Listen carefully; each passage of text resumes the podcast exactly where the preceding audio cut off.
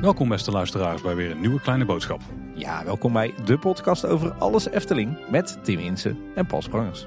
Hey Tim, we hebben in de tijd dat we kleine boodschap maken al eh, regelmatig onze favoriete items aangehaald in het park uit een bepaalde categorie. En vandaag is het eigenlijk weer zo'n dag. Ja, maar het is wel een keer anders dan anders. Hè? Want eh, jij weet het, wij zijn allebei dol op thema, op beleving, op het totale, op de sfeer, op decoratie. Maar vandaag gaan we het hebben over de keiharde werkelijkheid. Ja, het onderwerp waar we vandaag over gaan hebben, er komt wel wat eh, natuurkunde en wetenschap bij kijken. Natuurkunde, techniek, Zeker, ja. staal.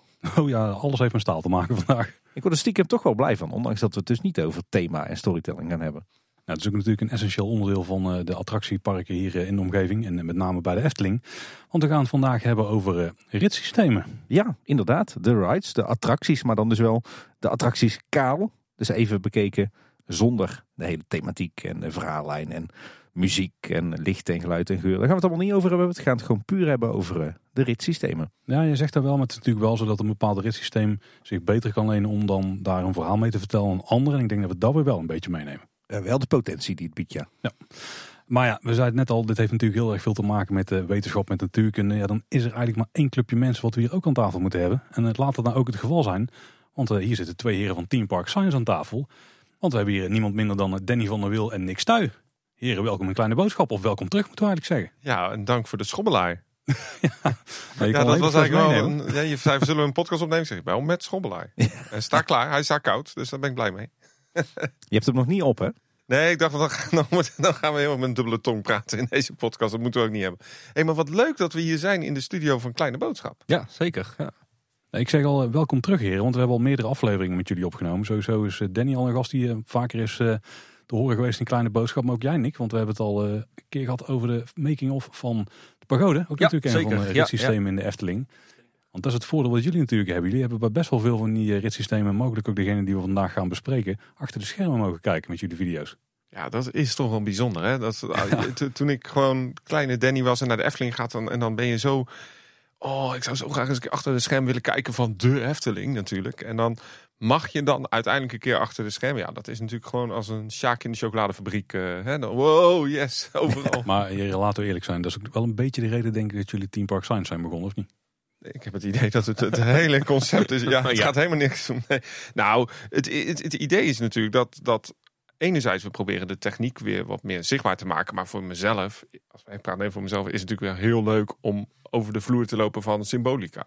Ja, ja. Want zeg nu zelf, je zit, dat is natuurlijk de grap. Je zit natuurlijk in dat, in dat voertuig, in een karretje. Ja, jij wilde het zeggen, hè, karretje. karretje. Daar komen we later nog even op terug. Maar, en, maar dan, als je dan daar loopt, is een heel ander perspectief. En dat is echt, en dan zie je eigenlijk toch dat bijvoorbeeld bij zo'n Symbolica, dat dat zo mooi gethematiseerd is, maar zo duurzaam gethematiseerd. Dus zo ja, 360 graden techniek weggewerkt. En ja, dat is heel tof. En dat is natuurlijk het leuke van filmen in de Efteling. Je komt op plaatsen. Zoals jullie natuurlijk ook bij de, bij de stoomtrein. Ja, ja, ja maar dat is leuk geweest natuurlijk. Ja, ja. is natuurlijk wat minder showtechniek, maar... Uh...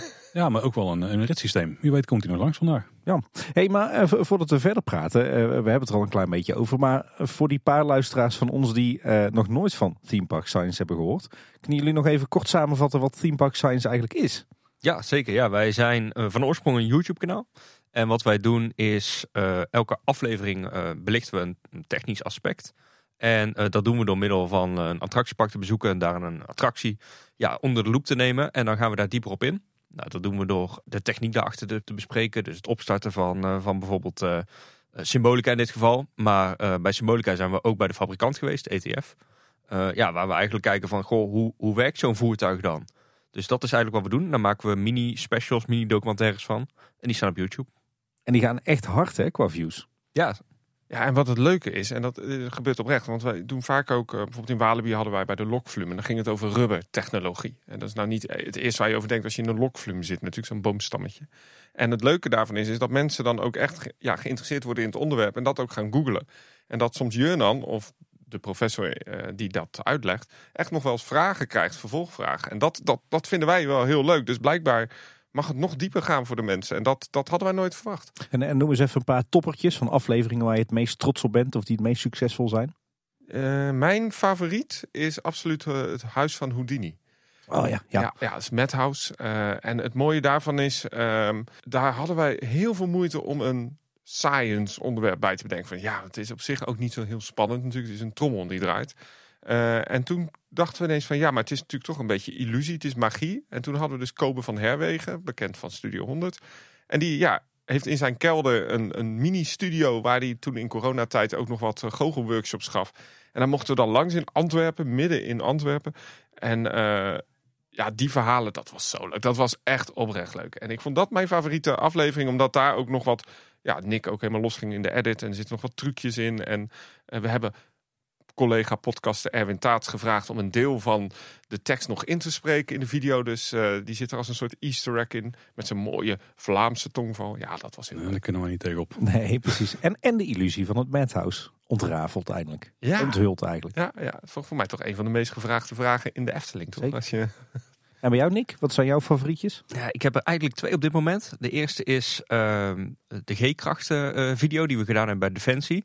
Uh, helaas is die wat minder in het, aan het licht gekomen. En dat is een van de video's die we ook niet in de attractiepark hebben opgenomen. Maar dat was wel echt uniek om, om Danny in dat apparaat te installeren en uh, hem naar, uh, wat was het, 5G te, te, laten gaan. En dan niet 5G zoals een achtbaan, hè, want dat noemen ze, als je de video hebt gezien, moment G-kracht. Maar dit was echt langdurig G-kracht te verwerken. En ook niet zoals bij je telefoon, hè? voor de zekerheid. Ja, nee, nee, nee, precies. En, en er zit ook een scène in dat Danny naar de dokter ging. En dat was ook echt. Ik moest ook echt de ruimte verlaten. Omdat Danny echt gecheckt werd om uh, in die machine te moeten. Dus dat, dat is wel echt een video die, uh, waar ik echt heel trots op ben. Ook op het resultaat, hoe die is geworden. En, uh, en de andere is toch wel symbolica. Die we hebben gemaakt. Want dat is echt wel een onderwerp waar we... Ja, vanaf dat we begonnen waren van... Ja, daar willen we nu echt een keer een video over maken. en dat is uiteindelijk gelukt. Dus ja, daar ben ik wel trots op. En misschien voor de mensen die, uh, die denken van, oké, wie is er nou precies aan tafel? Danny kennen ze misschien van gezicht, want die verschijnt ook in de video's. Maar jij doet veel werk achter de schermen, en ik? Ja, ja samen uh, mag ik het wel zo zeggen, we zijn bij Team Park Science gestart. En um, nou, ik kende Danny van zijn vlogs destijds, onder uh, F-Top Flex. En ik dacht van, goh, um, ik heb ervaring in het maken van filmpjes, om maar zo te zeggen. Dus laat ik hem eens contacten en kijken of we ja, samen meer ervan kunnen maken. En dat hebben we gedaan. En zodoende is die samenwerking ontstaan. En ik ben inderdaad degene die achter de camera staat en achter de computer zit te editen. Dus mij zal je niet zien. Ik uh, ben het persoon achter, achter, de, achter de camera. Ah, in, de, in de Team Park Science podcast die jullie ook maken, daar kom je wel eens terug als, uh, als presentator. Ja, ja, klopt. Daar uh, schuif ik regelmatig aan om mijn visie los te laten over bepaalde onderwerpen. Dus daar kun je ook meer horen van Nick en ook zeker van Danny. Ja, nee, maar het is niet zoals kleine boos. Het is een spielerijtje wat we erbij doen. Dus nou, het is ik vind niet, het altijd een heel interessante podcast. Hè? Ja. Ik wou net zeggen, ik luister ook al jullie, al jullie afleveringen. Hey, en, en even los van wat jullie doen van Theme Park Science. Ik neem aan dat het ook wel bekend zal zijn. Maar jullie zijn allebei denk ik ook groot pretpark-fan, hè? Ja, ja. ja en, en de, die hobby is toch begonnen in de polder. Dat is toch een beetje vloek in de kerk misschien hier. Maar dat is toch in Walibi uh, Six Flags tijd is dat begonnen. Omdat daar ik zo geïnteresseerd was in die techniek van Superman the Ride destijds. Hè, de, de, de Express op dit moment. En, uh, en toen kwam de Goliath en die epische soundtrack en, die, en dat hele verhaal, die hele marketing daaromheen. Ja, dat was voor mij de start van mijn hobby. En dan kom er ineens achter van, goh, er staat hier ook nog wat in uh, Kaatsheuvel. En een van mijn eerste bezoekjes in de Efteling was tijdens een zomerfeest met Jody Benal. Dus uh, hè, ik bedoel... Dan kan het niet stuk. Nick, was, was bij jou uh, uh, de Flevohof ook je thuispark? Nee, nee, nee. Ik uh, woon hier op een steenworp uh, afstand van de Efteling. Dus uh, ik uh, ben eigenlijk, denk ik, op een paar jaar na altijd abonnementhouder geweest van de Efteling. Uh, kom ik nog steeds heel regelmatig, maar daarnaast ook groot Disney-liefhebber. Dus uh, ook de Disney Park in Amerika al bezocht en daar uh, ja, kom ik graag, uh, graag terug. Kijk, we zijn hier met uh, gelijkgestemden aan tafel. Maar vandaag gaan we het hebben weer over de Efteling, uiteraard. En dan met name de ritssystemen binnen de Efteling. Ja, bij ons team is het altijd gebruikelijk dat we als we lijstjes gaan maken, dat we een soort spelregels opstellen. We zijn erg van de structuur, ja. Ja, dat gaat nog wel. Maar misschien moeten we een beetje, een beetje misschien de spelregels dan definiëren, maar een beetje de, de, de lijntjes waarbinnen we moeten kleuren vandaag. Laten we het zo noemen. Ja, want we gaan dus uh, een top 5 ritssystemen maken. Nou ja, daar gaan we eigenlijk al een klein beetje. Uh, we waren in eerste instantie van plan om allemaal onze vijf favoriete ritssystemen te benoemen.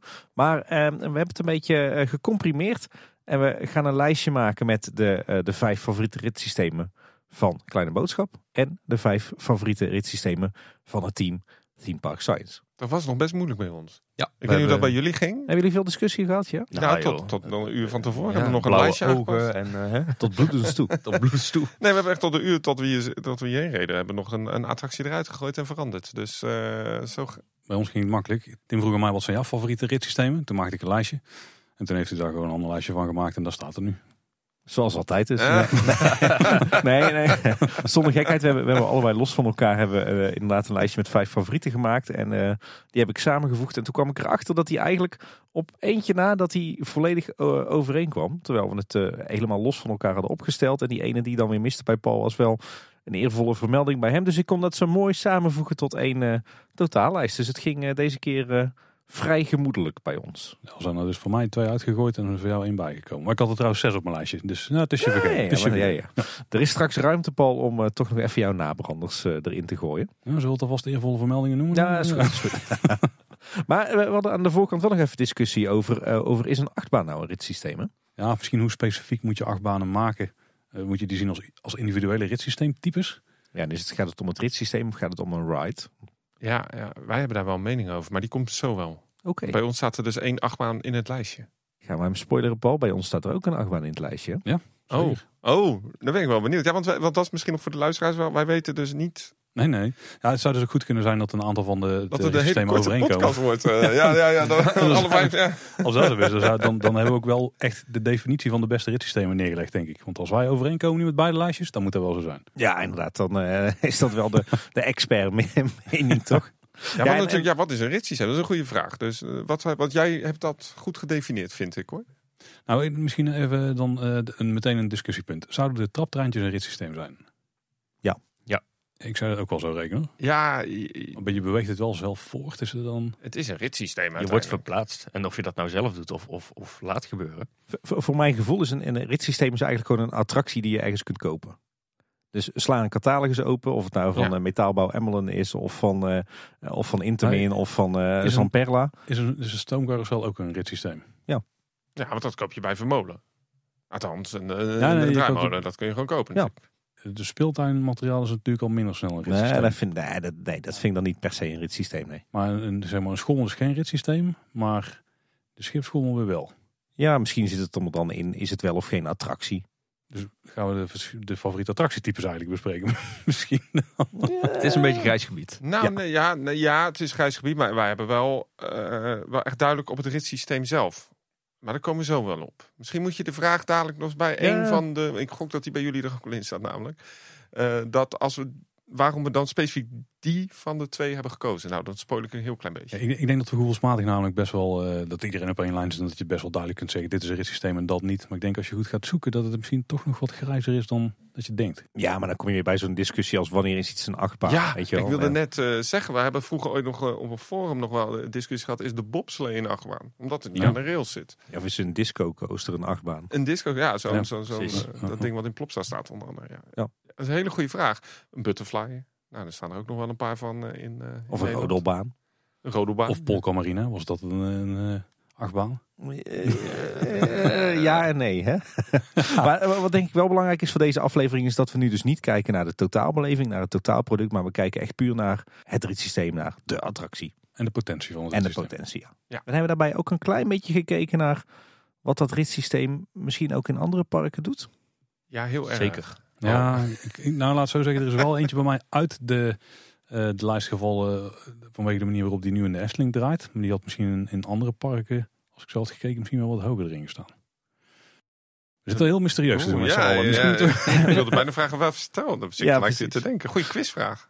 Nou, eh, weet je wat? Laten we gewoon eens beginnen met onze, onze vijf favorieten. Ik zei trouwens net eh, de top vijf, maar wij hebben er niet echt een toplijstje van gemaakt. Wij hebben gewoon onze vijf favorieten geselecteerd. Hoe is dat bij jullie gegaan, mannen? Nou, we begonnen met een top 5. En toen kwamen we daar niet uit. En toen waren we heel blij dat jij zei eh, in de app van eh, het wordt random. toen was dat, die discussie was Die opgelost. was bij ons. opgelost. Ja, dus eh, bij ons zijn het ook gewoon onze vijf favorieten. Nou, laten we dan gewoon om en om eh een van die vijf favorieten gaan behandelen. Toch benieuwd dan aan het einde van de podcast of je, als je er dan toch één van de vijf mag uitkiezen van nou, dat is echt mijn favoriet. Misschien moeten we die dan nog wel beantwoorden. Hmm, Ja, vind ik een goede voor aan het einde Ja, van de... vind ik ook een goede. Zeker. Goed man, Danny. Doe je Wat het een- vaker? Podcast. Dan eh, vind ik dat onze gasten mogen beginnen, Tim. Zeker, gasten eerst. Ja, welke kiezen we dan? Eh, Nou, we hebben, we hebben ze wel genummerd van 1 tot 5. Mogen jullie dan het nummer zeggen? Dan, dan doen we die als Oeh. eerst. Beginnen we dan bij vijf? Laat maar doen.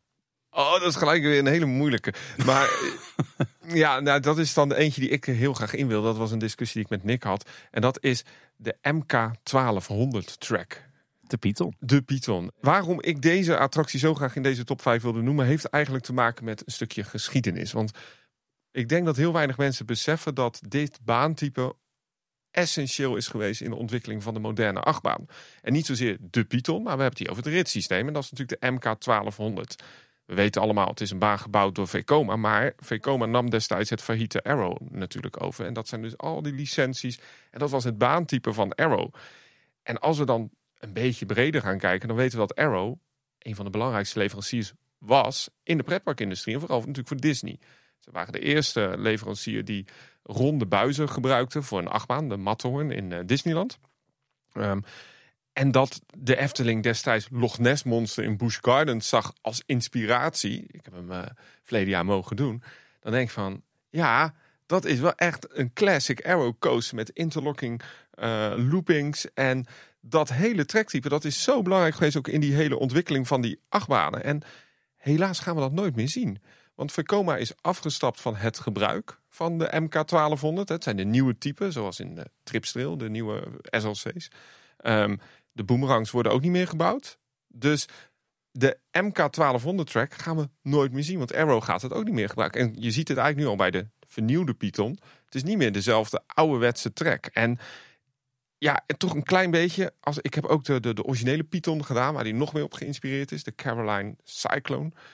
Ja, dan zie je gewoon daar de Python staan. Ietsje, net ietsje anders. En dan denk ik van, ja, dit is classic achtbaan geweld. Dit is, hier is de moderne achtbaan gebouwd. Eh, Kijk, misschien voor de mensen die niet helemaal precies weten wat dan het verschil is bijvoorbeeld het MK1200 systeem en andere modernere achtbanen. Want wat mij dan, dan meteen bij opvalt, en Tim, nu hebben het experts aan tafel, dus nu hoef ik niet meer te gokken wat al de wielen en zo zijn. Maar bij iedere moderne achtbaan, die zitten, eh, daar zitten wielen aan de bovenkant. Hè, daar rust de trein gewoon op, gewoon vanwege de zwaartekracht. Zitten wielen aan de onderkant, zijn de upstopwielen volgens mij. Maar exact. dan heb je ook nog wielen aan de zijkant. En bij de MK, en ik weet niet hoe die trouwens heet. Frictiewielen. Nou, sommigen lukt het ook nog niet. maar bij de MK1200 zit dus aan de binnenkant. En eh, die zorgen, de, de buizen lopen aan de buitenkant. Waardoor je ook die, die thuis zet bij de Python die dus vanaf de buitenkant naar binnen komen, zeg maar. Maar bij alle moderne banen dan heb je eigenlijk gewoon een, eh, ja, eigenlijk een massief frame waarbij de wielen aan de buitenkant van de treinen zitten. Dus tegen de rails vanaf de buitenkant aandrukken. Ja, je kunt het eigenlijk heel goed zien bij Max Moritz natuurlijk. Hè. Dat is natuurlijk zo'n, waar zie je heel veel wielen. Mak-product. Het is een marktproduct, ja. Maar kijk, het bijzondere van deze MK1200 is... MK staat voor eh, het merk, hè, dus het is gewoon type. Eh, en 1200 is de spoorbreedte. En als je dus die Python ziet, dan denk je van... nou, dat valt wel mee. Maar ga dan eens naar dat Efteling Museum, dan in dat tuintje. Daar staat dus die oude MK1200 track. Daar mag je volgens mij een soort van net niet opklimmen... maar Dat doet iedereen. doet, doet een keer voor een foto. En dan zie je pas dat 1,20 meter echt wel heel groot is. En dan zie je pas hoe massief dat staal is. En als je dan bedenkt dat Arrow Dynamics dit heeft bedacht. Hè, het is Vekoma die het heeft gemaakt, maar Arrow heeft het gedaan. En als je dan gewoon eens een lijstje maakt met alle belangrijke achtbanen waar we nu naar terugkijken, dan is bijna de helft Arrow. De eerste eh, interlocking eh, eh, corkscrews bijvoorbeeld in, in Cedar Point. De eerste moderne suspended coaster, ook gebouwd door Arrow. Ehm, denk eigenlijk maar de eerste achtbaan met zes inversies. De eerste hoogste achtbaan, dat was Magnum in, in Cedar Point. En die gebruiken allemaal dat trektype. En dat vind ik zo cool. Dat wij dus eigenlijk een stukje achtbaangeschiedenis hebben in de Efteling. En eigenlijk wat ik nu besef, dat de Efteling hier ook in 1981 al een stukje echt Amerikaanse achtbaantechniek naar Europa heeft gehaald. Hè? En de Efteling was echt ver voor zijn tijd. En dat vond ik zo tof van de mensen die dat destijds allemaal hebben bepaald. Die zagen dus die grote coaster in Busch Gardens. Die, die Loch Ness monster. Die hebben toen die Caroline Cyclone waarschijnlijk gedaan. En die zagen gewoon de potentie van dat trektype. En dat is dus, de Efteling was eigenlijk een van de eerste grote projecten die eh, onder de hoede van Arrow Vekoma zijn gebouwd. Hey, ik wil nog even terug naar die frictiewielen. Want ik heb me het altijd afgevraagd. En nu hebben we dus weer eh, mensen aan tafel zitten die met veel meer mensen hebben gesproken die er niet van kunnen weten dan wij. Wat was het verhaal aan het feit dat, dat ze vroeger dachten dat het goed idee was om de eh frictiewielen aan de binnenkant van de trein te plaatsen in plaats van aan de buitenkant? Nou, ik kan hem zo beantwoorden dat ze het niet meer doen. Omdat wat er nu gebeurt, eigenlijk bij de Python ook, is dat de krachten vanuit binnen naar buiten gaan. Hè? Dus de wielen die botsen, zoals allemaal zeggen, van binnen naar de buitenkant toe. Waardoor die, uh, die track eigenlijk een beetje kan bewegen van binnen. Dus die, die, die spoorbreedte die wordt een beetje uit elkaar getrokken, als het ware, door die G-krachten. Bij die moderne achtbanen zit het nu, gaat al die krachten naar binnen toe, omdat het vaak een triangle track is. Uh, zoals Max Moritz is een heel goed voorbeeld daarvan. Maar ook bij de, bij de Vogelrok. Um, en daardoor duwen, zal maar zeggen, die wielen die, die baan plat. En je kunt beter staalconstructie in elkaar duwen dan uit elkaar trekken. En daarom worden dus bij de Python nog elk jaar uh, testen gedaan door de TUF. Om te kijken of die trek nog wel goed is. Maar bijvoorbeeld bij een Goliath of bij Maximus is dat nooit meer nodig. Omdat daar het anders uh, het werkt het qua kracht. Het is een heel technisch verhaal, misschien is iets te technisch. Maar uh, waarom men dat vroeger heeft bepaald, ja, dat, dat is een goede vraag. Maar volgens mij heeft dat ook gewoon met productietijd te maken. Want de Python, maar ook de El Condor in Walibi is gemaakt door middel van mallen. Het waren echt cookie cutter elements. oftewel, je had een looping, die maakte je. Je maakte precies dezelfde looping en die zet je erachteraan. Ja, nu wordt dat nooit meer gedaan. Nu wordt het echt helemaal gebogen op het ontwerp. Maar vroeger werden ze echt letterlijk in die mallen gemaakt. Waardoor natuurlijk die banen, ja, ook die oude Python, soms op bepaalde punten niet heel soepel was. En dan heb ik het over de oude Python. Ja, nee, ik geloof dat het daar ook, hè, want er zat natuurlijk een, een heel gek hoekje vlak voordat je de, de eerste kurkentrekking ja. kwam. Ik geloof dat dat ook voortkwam uit het feit dat ze tijdens de bouw uh, zeg maar vanuit twee richtingen naar elkaar toe werkten. Omdat ze een hele krappe planning hadden vanwege die bouwstop. En dat ze uiteindelijk net niet goed uitkwamen en toen maar die stukken baan naar elkaar toe hebben getrokken. Klopt, en ja, ze hebben echt naar elkaar gewerkt. Dat knikje zit er overigens nog steeds in. Dat krijg je niet helemaal weg, maar dat zit niet tussen de kurkentrekkers. Moet je maar eens voor de grap uh, voelen. Uh, dus ze krijgen dat nog niet helemaal, de nieuwe Python weg. Gardaland heeft deze treatment ook gehad. Hè? De nieuwe Intamin treatment is het eigenlijk. Intamin Holland die het heeft berekend. En uh, CSM heeft het nu gebouwd. De nieuwe vernieuwde Python. En Garderland heeft dat nu ook gedaan. Maar daar hebben ze echt grote problemen. Daar zijn die knikjes nog heftig. Hè? Hoe kan dat dan? Ja, toch verkeerd ontworpen. Ja, dus dat is toch omdat je het bouwt op bestaande funderingen, bestaande elementen, ga je toch een beetje dat staal wrikken om het in elkaar te zetten. Dus gemeten de Italianen, denk ik, Tim. ja, nou, je ziet dat daarom bij, bij de, de, de Python in de Efteling, dat de kolommen, de nieuwe kolommen, dat daar hele gekke sprongen in zitten. Omdat ze de voeters hebben hergebruikt. Klopt. Ehm, wat trouwens nog heel bijzonder is ook van het ritssysteem van de Python, is het is een oude achtbaan, een oud beestje. En we kunnen discussiëren of een nieuw, eh, nieuwe achtbaan mee beter is misschien. Wat ik nog als top vind, is op 750 meter lengte heb je vier inversies een, een helix. Het is best wel veel. Het heeft een enorme capaciteit, hè, want het heeft voor mij zeven of acht uh, karretjes. Keer vier. Kijk maar eens naar al die moderne coasters, die halen dat niet meer hoor. Dus de Python, eigenlijk gek genoeg, na al die jaren kan het nog best goed mee qua ervaring, vind ik. Ja, de bron is dus 500 meter. Hè. Dus scheelt maar, zeg maar, de Python is maar de helft langer. En die heeft nog een enorm lange lompe lifthill met twee bochten die vrij zinloos zijn, zeg maar, onderaan en bovenaan eh, de lift. En dan nog steeds heb je inderdaad veel meer elementen en voelt hij veel langer. Ja, dat is wel bijzonder. Eh, heb je nog een aantal uh, coasters uh, verder in, uh, hier in de buurt staan die van hetzelfde type zijn? Je zei al, er staat er eentje in Garderland. Volgens mij staat er ook een redelijk vergelijkbare baan in Hellendoorn. Ja, dat is natuurlijk dan toen Verkoma uiteindelijk met Arrow... Arrow ging uiteindelijk echt failliet en toen heeft Verkoma het helemaal overgenomen. En toen kwamen inderdaad de bekende Verkoma ja, renaissance met de boomerangs, de SLC's, met die uh, volgens mij heet die dat type... Uh, daar zat of een looping in of een, uh, of een uh, maar wat natuurlijk misschien nog interessanter is, is dat um, Arrow is nu failliet, is inmiddels overgenomen. Vekoma heeft het helemaal ja, overklast als het ware. Maar dat ze natuurlijk nog wel het trektype hebben gebruikt in een van mijn meest intense achtbanenervaringen ooit. En dat is X in Six Flags Magic Mountain. Dat is een vier-dimension coaster. Uh, iets verder weg, hè? het is niet in Hellendoorn. Maar eigenlijk nog best wel bijzonder dat ze zelfs in 2002 nog het oude trektype en Energielandia, natuurlijk de laatste gebouwde SLC ter wereld, uh, in dat type, gebruikte ook nog steeds die oude trektype van Arrow. En als je dan gaat kijken naar track record, wat Arrow voornamelijk in Amerika heeft gedaan, uh, vind ik het best bijzonder dat wij dus zo'n Arrow Vekoma nog steeds hebben. En ik vind het eigenlijk jammer dat we... Oh, in Busch Gardens stond hij ooit, is die weg in, in Tampa. Uh, maar als je nou nog een echte Arrow Classic wil doen in de omgeving, dan moet je toch naar Blackpool Pleasure Beach, naar de Big One. Of je moet van Rock houden, dan zit je de Arrow Classic. Rock, ah. of, Staat dat nog? ik heb geen idee eigenlijk. Dus ja, het was een, het was een ja. Dus vandaar dat ik. Telt het als ritssysteem? Zeker. Nou, een achtbaan is een ritssysteem, ja. Maar jij, zegt dus eigenlijk de belangrijkste reden waarom de, waarom de, de MK1200 in jullie lijst staat, is vooral eigenlijk de historische reden. En de betekenis van dat attractietype in de, eigenlijk de geschiedenis van de achtbanen. Absoluut. Ik denk dat, eh, ja, dit was echt eentje die ik heel graag in wilde. Vandaar dat. Nick wat stil is. Maar En zagen- ik zit ook hevig en nee te schudden de hele Ja, tijd. nou, ja, goed. Ik, eh, was we hebben compromis moeten sluiten. Laten we het daarop houden.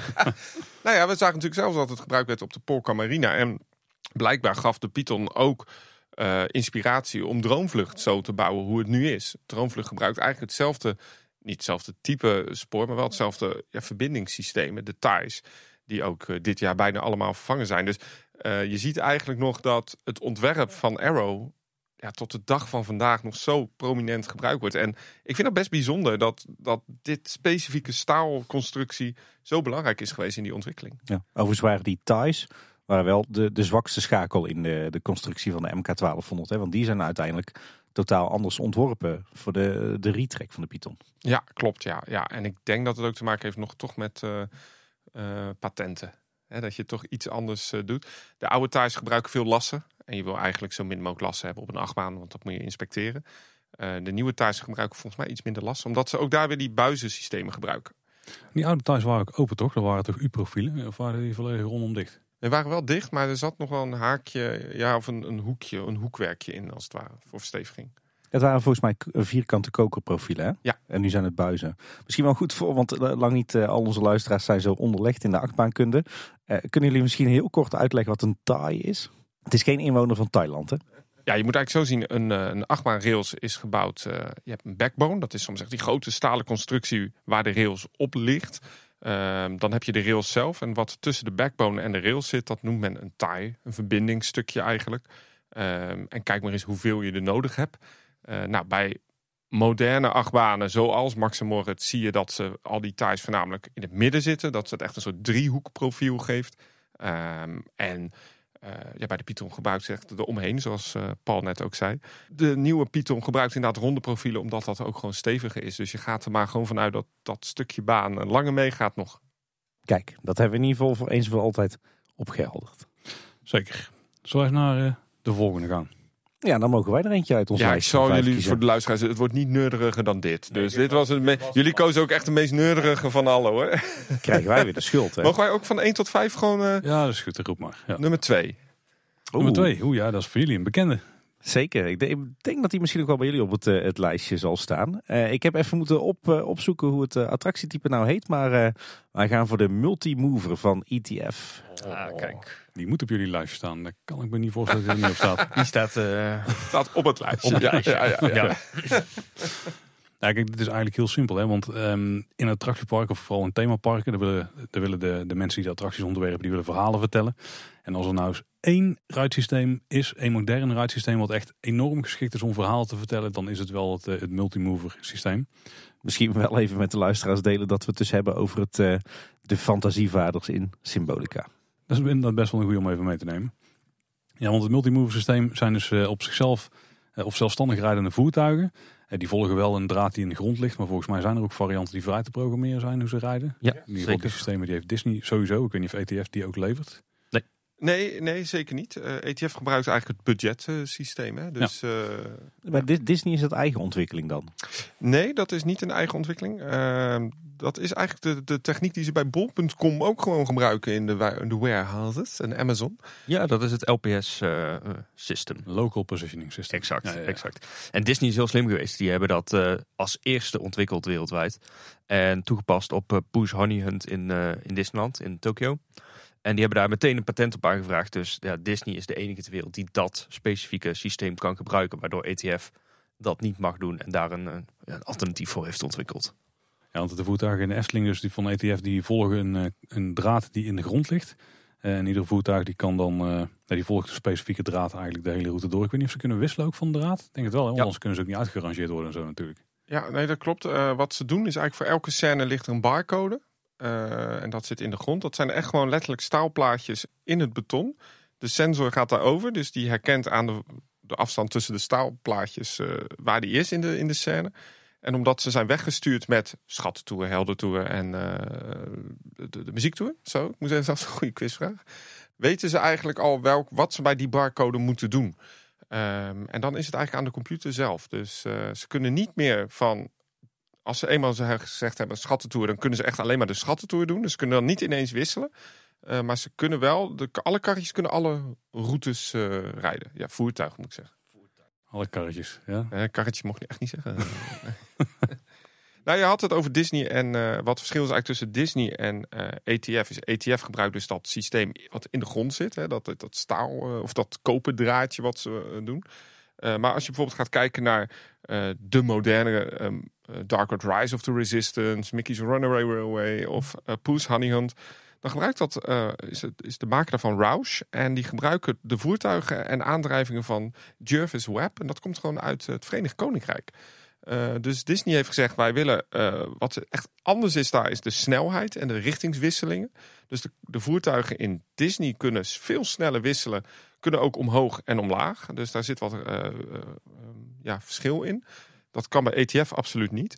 Um, daar zit natuurlijk ook prijsverschil in. En wat zij dus ook kunnen is die extreem snelle bochten maken. En bij ETF is dat allemaal wat simpeler uitgevoerd. Budgetvriendelijker zou je kunnen zeggen. Vandaar dat misschien ook ETF wat succesvoller daarin is. En dat maakt eigenlijk het verschil tussen het Disney-systeem, wat dan ook GPS en andere targeting systemen inderdaad gebruikt. Terwijl bij, ja, bij uh, uh, Symbolica wordt het echt gedaan vanuit de wifi en de voertuigen zelf. En daarbij ook de kanttekening dat bij uh, Symbolica uh, het ook niet mogelijk is om nu iets anders te programmeren. Want dan moet dus echt de hele vloer open om die koperdraad te verleggen. En dat is bij Disney niet het geval. Daar kan echt een programmeur gewoon een nieuwe route inplannen, bij wijze van spreken, of een nieuwe snelheid of wat dan ook. Ja, snelheid kan ook bij ETF. Dat hebben we gezien tijdens de corona-crisis. nou, we hebben het ook gezien in de eerste maanden van de opening van Symbolicon. Toen hebben ze best wel veel tweaks gedaan, ook met het draaien van de voertuigen. Die draaide in het begin veel heftiger in het observatorium als uh, producer een toverspreuk uitspreekt. Maar kijk, het mooie van dit ritssysteem is natuurlijk dat je, je kunt de passagiers iedere richting op laten kijken die je maar wil. Met de, tot op zekere hoogte de snelheid die je wil. En je kunt ze ook doodlopende eindjes heen sturen. Je kunt uh, de voertuigen verschillende routes laten rijden. Tenminste, het is wel voorgeprogrammeerd. Maar niet iedereen hoeft hetzelfde stuk track af te leggen. En die flexibiliteit maakt het natuurlijk super geschikt voor die verhaalende attracties die je tegenwoordig menig groot themapark wil brengen. Weet je wat ik nou zo, ook zo goed vind aan dit systeem, aan, aan dit ritssysteem? Eh, is dat het echt een, een, goed voorbeeld is van het is een middel en geen doel op zich. Kijk, we zien natuurlijk in heel veel attracties, ook in Dark Ride, zien we ritssystemen helemaal centraal staan in, uh, in de attractie, bedoeld of onbedoeld. Denk bijvoorbeeld in Droomvlucht staat het ritssysteem redelijk centraal, onbedoeld. Uh, maar je hebt ook heel wat attracties waar, je, waar het echt om die rit gaat. Um, maar uh, er zijn natuurlijk ook dark rides waarin je een bepaalde sfeer wil scheppen, waarin je een verhaal wil vertellen en waarbij het eigenlijk van ondergeschikt belang is hoe je je door die scène transporteert. En het voordeel van het multimover systeem van ETF is wat mij betreft dat aan de ene kant heb je ontzettend veel flexibiliteit. Hè, wat jij net al zei, Paul, die karretjes, mag ik niet zeggen, die voertuigen die kunnen alle kanten op met allerlei snelheden en allerlei wisselingen van kijkhoeken. Maar het is eigenlijk een heel simpel systeem wat wegvalt in jouw beleving. Hè. Je kan die voertuigen kan je ook thematiseren zodat ze in, in dat verhaal uh, passen. Um, maar het is heel simpel. En dat vind ik wel leuk. We hebben natuurlijk een hele tijd geleden hebben het verhaal gehad van uh, er zou eerst Harthof komen. Met uh, het, het systeem van de, de Kukarm volgens mij. Hè, wat we ja. ook een beetje kennen uit Universal Studios en de, de, de Harry Potter attractie daar. Veel minder heftige bewegingen, maar veel, ja. He, maar dat zou volgens mij een, grote kar zijn met een, een, robotarm erop, met daar weer een bank op, met heel veel mensen erin. En he, dat, dat, daarmee zouden we dan door de wereld van Pardoes worden, getransporteerd. En uiteindelijk hebben we nu Symbolica met die fantasievaarders van ETF. En ik hoor heel veel mensen, heel veel pretparkfans, heel veel Efteling-fans zeggen van... wat zonde dat het niet dat systeem is geworden met die robotarm. Maar ik denk juist dat dit uiteindelijk een hele goede ontwikkeling is geworden. Want die kuka-armen die waren natuurlijk ontzettend duur geweest. Hadden uh, ontzettend. Uh, voor de eh, volledigheid, het zijn geen kuka-armen. Want dat is echt een compleet andere techniek. Het okay, was een soort, een soort hefboom en het kon een beetje kantelen. De robotarmen dan, laten we dat uh, van maken. dat is nog vrij veel. Oké, nou in ieder geval het, het, het hardtop systeem zou heel duur zijn in aanschaf, heel duur zijn in onderhoud. Ontzettend veel ruimte nodig hebben. Um, maar niet per se, denk ik, meer beleving toevoegen aan attractie. Dus door nu zeg maar te, te downgraden voor je gevoel qua attractietype um, valt het belang van het attractiesysteem valt, uh, wat, wat meer weg. En er gaat veel meer aandacht uit, zowel van de Efteling-organisatie als uiteindelijk nu straks ook, of nu ook van de bezoekers, naar wat je ziet. Ik denk dat vooral de manier op het oude ritssysteem hadden willen inzetten, dat dat voor een zo'n dark ride zoals Symbolic geworden gewoon niet geschikt was geweest. Want je hebt zo'n enorm groot voertuig, dan, dan hou je bijna geen scène meer over, zeg maar. De, volgens mij was het ook het probleem dat de ride envelope, zeg maar, dus het gebied waarbinnen mm je voertuig vrij moet kunnen bewegen zonder dat het decor raakt of zonder dat mensen aan het decor kunnen zitten, dat iets zo groot had moeten zijn, ja, dat, dat driekwart van je scène al gewoon ja, de ruimte voor het voertuig was, zeg maar. Ja, dan blijft er natuurlijk helemaal niks over. Ik denk dat er wel een uh, dat er wel plek zou kunnen zijn voor zo'n uh, tribune. Het is wel gigantisch groot, zeg maar. Volgens mij konden daar meer dan twintig mensen of zo op zitten. Zoiets. Ja, zoiets. Ik kan me bijvoorbeeld wel voorstellen dat dit misschien een aardige variant zou zijn. Mocht Fabula ooit gaan verdwijnen. Dat je in zo'n gebouw een paar van die tribunes laat rondrijden. Bijna als rijdende flying tearders, zeg maar. Die dan langs verschillende ruimtes gaan dat daar van alles gebeurt. Zou iets kunnen zijn, bij wijze van spreken. Ik, ik, sluit me wel aan wat jij zegt, Tim. Uh, want um, de, de, aandacht moet hem niet gaan naar het ritssysteem zelf. Maar naar de, de, de beleving, de ride. En um, nou ja, wij hebben alle twee de Harry Potter gedaan in uh, Universal, waar ze daadwerkelijk die arm uh, ook gedaan. Ik heb oh, ook gedaan, ook gedaan sorry. Um, en wat ik daar heel erg vond, iedereen was helemaal hyped. En daar gaat inderdaad volledig die focus voor mij naar dat systeem toe. En dat is iets wat je niet wil hebben. Eigenlijk moet het, moet het, moet het ritssysteem bijna ondergeschikt zijn aan, aan, je, aan je beleving. Je beleving precies, moet voorop staan. Ja, ik had dus een groot voordeel dat ik in Universal echt helemaal niks wist van die attractie, of vrij weinig. En vooral op het eerste moment dat je dan gaat zweven, dat uh, Emmeline zo dat die, die spreuk, dan toen dacht ik echt van wow, dit is echt super vet. Maar op een gegeven moment gaat de nadruk er wel echt op liggen. Exact, ja, exact dat. En dan ga je de techniek zien. En dat vind ik zo goed aan, uh, aan dit geval de, de multimover, dat je de techniek is ook echt letterlijk onzichtbaar. En, en heel stil. Dat is echt een groot voordeel. Heel stil inderdaad. En, en... Ook een, eh, een belangrijke in de vergelijking met bijvoorbeeld een droomvlucht. Ja, nou ja, heel erg. Daarom staat, kan ik alvast verklappen, droomvlucht bij ons niet op de lijst. Dus uh, ik heb hem daarom niet erop gezet. Ja, nou wat ik, wat ik leuk vind van, uh, want we hadden het net ook over symbolica, hè, dat, dat het rit ligt in principe vast wat ze volgen. Maar toen met uh, corona kwamen de voertuigen te dicht bij elkaar. En toen heeft ETF letterlijk de spreiding tussen de voertuigen anders geprogrammeerd. Dus dat kan nog wel. Uh, dat is nu niet meer. dus ze zijn weer in eigenlijk de tweede generatie programmering. Hè, dus waar ook die draaiing niet meer zit bij, bij Almar. In die een observatorium. Ehm, dus dat systeem is eigenlijk tot zekere zin best nog wel. Uh, ja, je kunt het nog best wel aanpassen als het toch te heftig is of als er een, een, een beweging anders is. Maar dat vind ik dus sowieso goud aan dit ritssysteem. Je hebt aan de ene kant echt enorm veel flexibiliteit. Niet alleen in beweging, maar ook hoe je zo'n voertuig vormgeeft. Je kan er eigenlijk alle kanten mee op. Maar aan de andere kant is eigenlijk een heel erg, ja, bijna een simpel ritssysteem wat, wat wegvalt. Weet je wel, wat totaal niet de focus opeist, waardoor je echt vervolgens alle aandacht van die bezoeker uit kan laten gaan naar wat je te zien krijgt en welk verhaal er wordt verteld. En dat maakt het wat mij betreft, ja, heden ten dagen denk ik wel het, het ultieme ritssysteem voor een goede dark ride. Ik denk dat het mooie is van het ritssysteem is dat het, uh, je doet vermoeden dat iets heel simpels is, maar dat het technisch super complex onder elkaar steekt. Het, het eindresultaat voelt heel simpel. Ja, ik bedoel simpel ook niet denigrerend. Nee, nee, ik snap welke techniek erin zit. Maar het, het, het, het, het eist in ieder geval niet de aandacht op. Wat natuurlijk heel veel andere ritssystemen wel doen. Ja, wij hadden deze dus ook gekozen. En eigenlijk had, ik aanzien komen. Ja, wij hadden hem iets breder getrokken. En wij hadden hem onder de, noem het Trackless Dark Ride gezet. Als dat oké okay voor jullie is. Ja, bij Symbolica hebben ze dus gekozen voor de Multimover. Um, maar ETF heeft dus ook nog de Mystic Mover. Die is jullie misschien ook wel bekend. Uh, die kan je kennen van Scheveningen, waar die nu staat. Dat is eigenlijk de basic variant van wat je in de Efteling hebt. Dus iets kleiner, minder mogelijkheden. Oh, die zit daar in de, de Lego, in de Lego uh, Discovery Center. En nog ergens in, een museum ergens in het noorden van Nederland, volgens mij. Het onderwater. Uh, ja, ja, komt Friesland volgens mij. Het nadeel daarvan is, die kan niet achteruit rijden. En dat kan uh, ja, de multimover oh, wel. Okay. Dus daar zit een beetje wat verschil in. En hij is wat kleiner en budgetair waarschijnlijk wat vriendelijker. En een nieuwe teller van ETF is de Experience Mover. En die is heel vet, want daar kan eigenlijk het hele bovengedeelte, waar bij ja, Symbolica dus zit, kan nog helemaal 360 graden bewegen. Dus daar kan je nog meer experience ja, laten voelen. Dus links, rechts, echt alle kanten op. Dus ik denk dat dat ook nog wel een hele toffe is, die we misschien ooit wel gaan zien in de Efteling of niet. En ze hebben nu het systeem ook ontwikkeld dat hij in het water kan. Ja, dat was ze bij Aquatopia hebben in uh, Tokyo ja. bijvoorbeeld. En dan hebben ze dus dat systeem, dat werkt dus met dat Disney systeem. En ze hebben dus, ETF heeft nu ook een watervariant gedaan. Maar die zou dan wel een draad moeten volgen, want Aquatopia kun je vrij rijden, toch? En aan het einde komt alles weer terug naar dezelfde exact, ja. Eh, hebben jullie zo wat voorbeelden van waar we het, het multimover systeem van uh, eh, ETF kunnen vinden in, uh, in Europa of misschien daarbuiten ook? Ja, heel veel in eh, Dubai.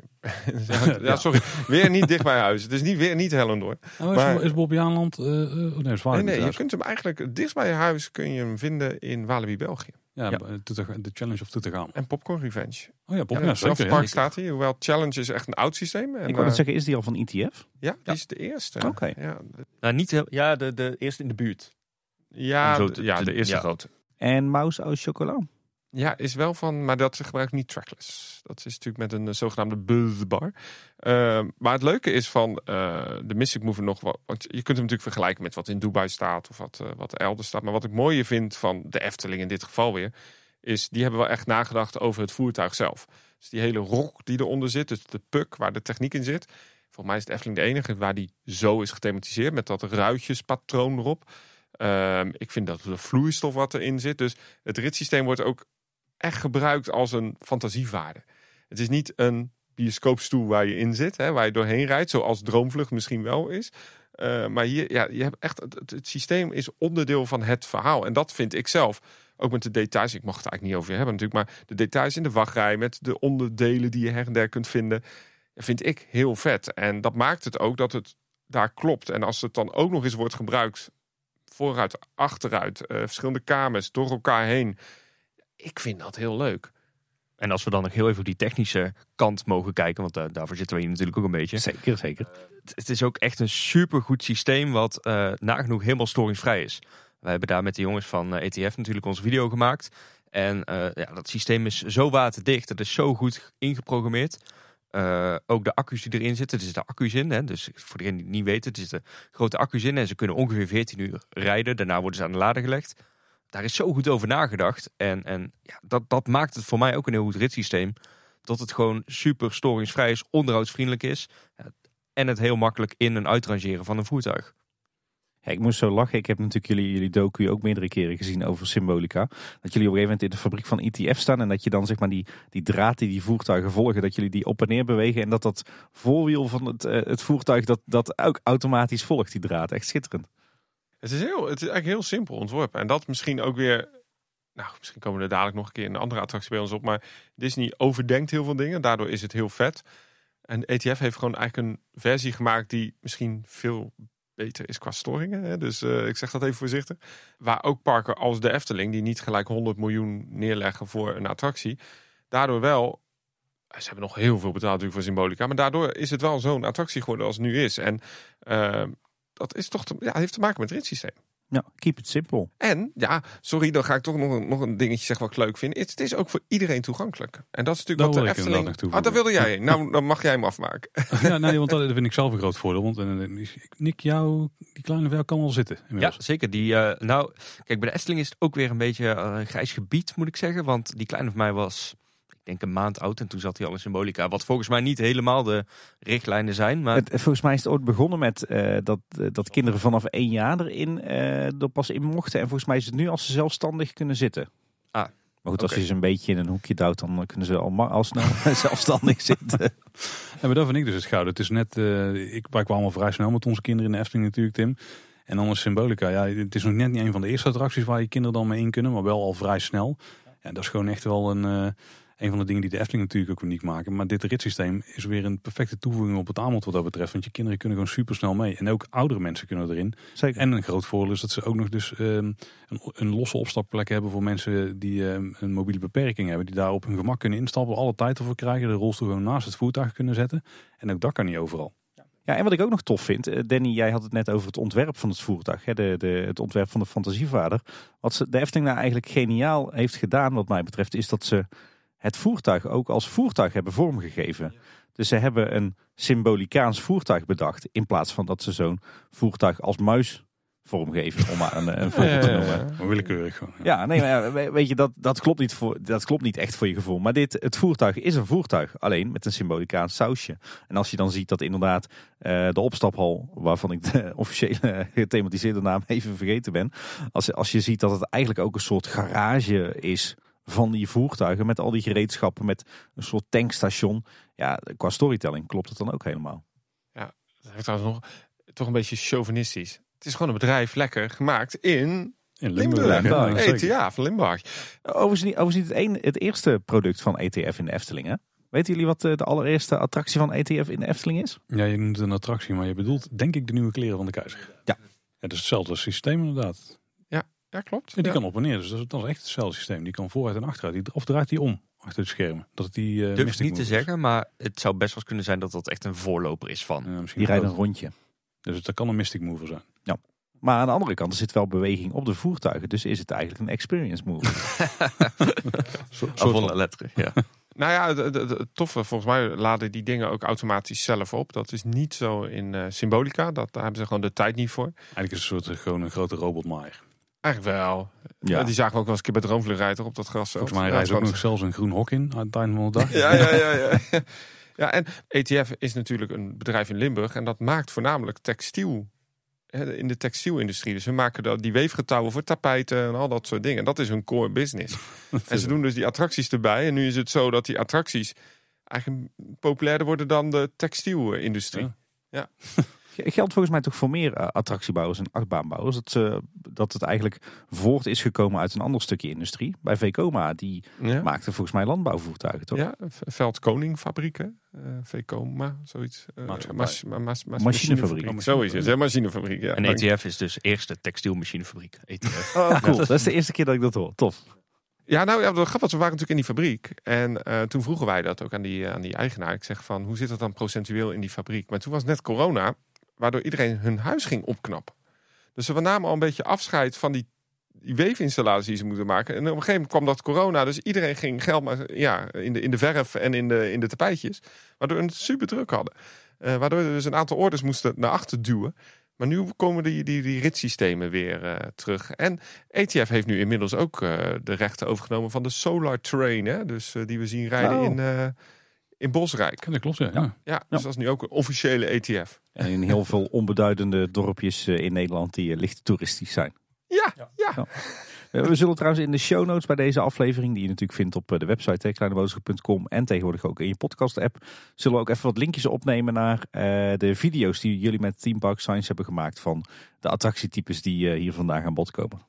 Ik denk dat het tijd is, heren, voor jullie volgende. Welk nummer was Symbolica? Want dan kunnen we die... eh, Ja, die kunnen- eh, Symbolica was nummer Drie. drie. Ja, dus we hebben drie en vijf vijf gehad. Oké. Nummer 1. Nummer één. Oeh, ehm, Wacht, ik doe een hint. Oeh, dat is ook Oh. eh, onze nummer 1. Hebben we weer een dubbeling. Nou. oh, nou, Dan kan je trouwens ook een andere neurie, hè, Danny? Als je dan toch over eh, dat ritssysteem hebt. Din, din, din, din, Zoiets. Precies. Gaat hij zo? Gaat hij ja. ja, ja, heel goed. Ja, ja, ja. Jij hoort, hem, natuurlijk af en toe thuis. Als de wind goed staat, dan hoor ik hem, ja. ja, hoor je dat echt? Ja, zeker, ja. Wauw. Oh. Ehm, we hebben het natuurlijk over de Fata Morgana. Het towboat systeem eh, van de Intamin. En van Gondoletta natuurlijk. Ja. En van de Gondoletta, ja. Ja, als ik hier zelf naar kijk, het is jullie punt. Sorry. Nee, ja, je mag hoor. Ik, Ja. ik merk enthousiasme, dus... eh, Had ik hem even kort voorzetten, dan mogen jullie hem overnemen. Ja, ik denk, als ik jezelf naar kijk, dan geldt een beetje hetzelfde als eh, wat ETF doet. Want dit is ook een perfect ritssysteem om een eh, verhaal mee te vertellen. En ten opzichte van, eh, van een flume, dus je hebt natuurlijk ook die, die bootjes zoals eh, Pirates of the Caribbean ze hebben. Dan gaan de boten gaan dan eh, eigenlijk door een soort trog heen, waar dan een hoop water doorheen wordt gepompt. Tenminste, daardoor komt de stroming, daardoor gaan de boten vooruit. Hier heb je dat niet, waardoor je altijd weet waar, je, waar de boten zijn in de baan. De afstand tussen de boten is altijd hetzelfde, omdat ze op die kabel zitten. Dat vind ik bij dit systeem wel sterk. Dat was een hele korte Ik introductie. wou net zeggen, je hebt nu al een heleboel gras voor hun voeten Nee, nee, weggemaakt. want nu gaan de heren daar heel diep op in. kan met de deur in huis vallen. Dit is mijn nummer één. En dat, eh, daar hebben we hevig over gediscussieerd. Ehm, eh, ik vind dit het topsysteem. Weet je, dit is, dit is waar we het net over hadden. Dit heeft nul aandacht voor het systeem zelf. Eh, de vaarbeleving is ook fantastisch. Je hebt niet het idee dat je ergens overheen rijdt of wat dan ook. Nee, je vaart echt. Wat ik zo fijn vind aan dit systeem is dat het ook een continu lader is. Hè. Het gaat continu door, waardoor de capaciteit super hoog is. De wachtrij altijd doorloopt. En dat heb je bij sommige dingen niet, wat een interval is. Hè. Dan, dan, dan wordt het stilgezet. Nee, dit loopt altijd lekker door. Ehm, het- ja, dat vind, ik gewoon fantastisch aan dit systeem. Dat is ook zeker een groot voordeel, ja. ja. Ja, en het is eigenlijk nog simpeler dan die, die multimover zelf, een trackless dark ride. Want ja, het is uiteindelijk zijn het eh, wat boten aan een staalkabel. En die staalkabel die wordt eh, rondbewogen door wat draaischijven. En dat is het. Dus qua, qua energie, qua onderhoud, qua investering is het minimaal. Ja, als je dus bij de gondoletta ook gaat kijken naar dat huisje op die grote centrale ehm, draaischijf aan de zijkant, dan zie je gewoon een autowiel drukken tegen die, eh, ja, die draaischijf waar je opstapt. En dat is degene, dat, dat, dat, dat is de motor van de attractie. Dus Ja. het is letterlijk een autoband, of één of twee. Ja, als dat werkt, dan werkt alles. En eigenlijk net als bij die, die symbolica, het is eigenlijk gewoon een heel simpel systeem. Want je hebt eh, eh, een, twee autobanden nodig. En dan draait gewoon eh, hoeveel man per uur? Heel veel.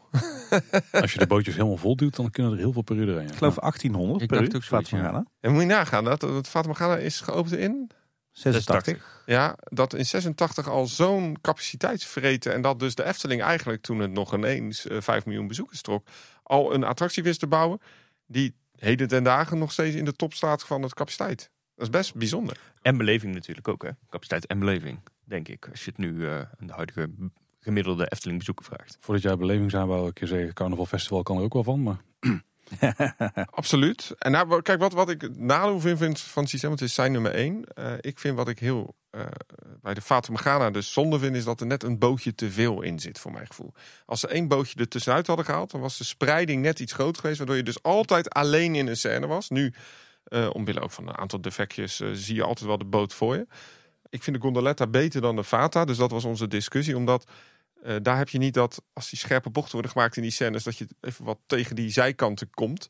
Eh, waardoor dat bootje toch een beetje eh, ja, wordt begeleid. Maar bij de, bij de gondoletta is het natuurlijk helemaal free floating. En dan maakt het eigenlijk niet zo uit. Nee, nou, bij de Fata Morgana zit hem dat ook wel in een stukje onderhoud. Hè? Want het is, maar, het is maar net hoe dat de boot aan de kabel eh vastzit, hoeveel speling er op die veren staat, hoe, ze- hoe ver dat die boot uitwijkt en ja, al dan niet tegen de kant aanvaart. het, dat is wel het minimale nadeeltje wat ik dan ook bij eh, Fata Morgana heb. Dat je inderdaad die bochten, die zijn niet altijd super soepel. Maar verder eh, vind ik dit echt een topsysteem. Weet je wat ik goud vind aan in het systeem? Dat wat mij betreft een meerwaarde is als je een, in een dark ride of in een attractie een verhaal wilt vertellen of een beleving wilt scheppen. En eh, je zit verplicht vast, dankzij dit attractietype, aan water. Ik vind het super interessant dat je water integreert in jouw verhaal, in jouw, in jouw attractie. En eigenlijk voor vrijwel ieder thema, daar kan je iets doen met water. En ik vind het ook een, een- ja, op de een of andere manier heel spannend. Weet je wel, waar je in Symbolica eigenlijk gewoon rondrijdt met een voertuig over vloeren door een scène. Heb je in, in Fata Morgana echt een, een vaargeul. En Ja? die is dan weer smal en dan weer breed. En je kan het combineren met watervallen en met effecten. En op de een of andere manier gaat zo'n scène dan veel meer leven. Totdat er water in zit. Absoluut. En, en als we het hebben over eh, wat je zei over het vasthouden van, van, van dat type. Maar doordat het aan die kabel zit en altijd dezelfde afstand heeft, is men bij de Vata ook in staat geweest om een verhaal te vertellen als je een scène ingaat. Bijvoorbeeld na die eerste grote deuren, dat dan die, dat hondje blaft, dat die, die luiken dichtvallen. Dat kan alleen maar als je altijd exact die boot op dat punt hebt varen. Als je natuurlijk bij zo'n Pirates of the Caribbean, ja, dan, dan botsen ze tegen elkaar. En dan is het eigenlijk een continu loopend ja, dingetje. Maar bij de Vata worden echt effecten afgespeeld op het moment dat het bootje daar is. En dat kan echt alleen maar als het bootje altijd op dezelfde moment op dezelfde plek is. En dat is natuurlijk het voordeel van zo'n towbootsysteem. Dat, het stoorde mij eh, tijdens mijn eerste bezoek aan Disneyland Parijs ook enorm. Ik, voor mijn gevoel doet Disney heel veel dingen goed en soms ook beter dan de Efteling. Maar als je dan de eerste keer in Disneyland Parijs bent en je doet Pirates en je doet eh, It's a Small World, dan voelen die systemen daar op de een of andere manier heel erg Aldi Lidl-achtig. Ja, Oh ja, we gooien een boot in een vaargul en eh, er wordt af en toe door wat waterjets tegenaan geblazen. En je botst overal tegenaan, je botst tegen de volgende boot. Je hebt overal opstoppingen van boten. Dat voelt heel erg cheap. Het gro- grote van- probleem bij Pirates in, in dit geval is gewoon de hoeveelheid boten. Als ze daar een x aantal boten uithalen, ga je al heel veel problemen oplossen. Weet je wat ik ook nog wel aardig vind? Dat denk ik, bedenk maak ik nu pas. Maar je hebt bij de, de, ehm, de systemen als Pirates heb je altijd plekken waar de boten ook uit, het, uit de vaargeul moeten. En je ziet dan toch altijd ergens zo'n gordijntje wat dan net boven het water hangt. Meestal met nog wat TL-licht erachter wat er onder doorschijnt. Exact. en dat heb je natuurlijk bij Fata Morgana niet. Want eh, je kunt boten er alleen maar uithalen. Dat is dan misschien het nadeel als je heel de attractie stilzet. En dan die boten er gewoon stuk voor stuk uittakelt. Maar daardoor heb je niet zo'n... eh, ja, soms nou, laten we misschien een beter voorbeeld nemen bij ehm Parati Batavia. Dan heb je dat ook. Ja. Dan zie je heel duidelijk van, oh ja, daar gaan de boten naartoe als ze er even uit moeten. Als ik nog wat plusjes mag geven aan, aan dit systeem, is het voor mij echt eh, geniaal bedacht. Je zit altijd in het midden van een scène. Je wordt gedwongen om zowel eh, links als rechts te kijken. En eh, je bent echt kijker van een scène. En dat maakt jou onderdeel van. Je wordt aangesproken in de boot. Daar heb ik specifiek dan even over Fata Morgana.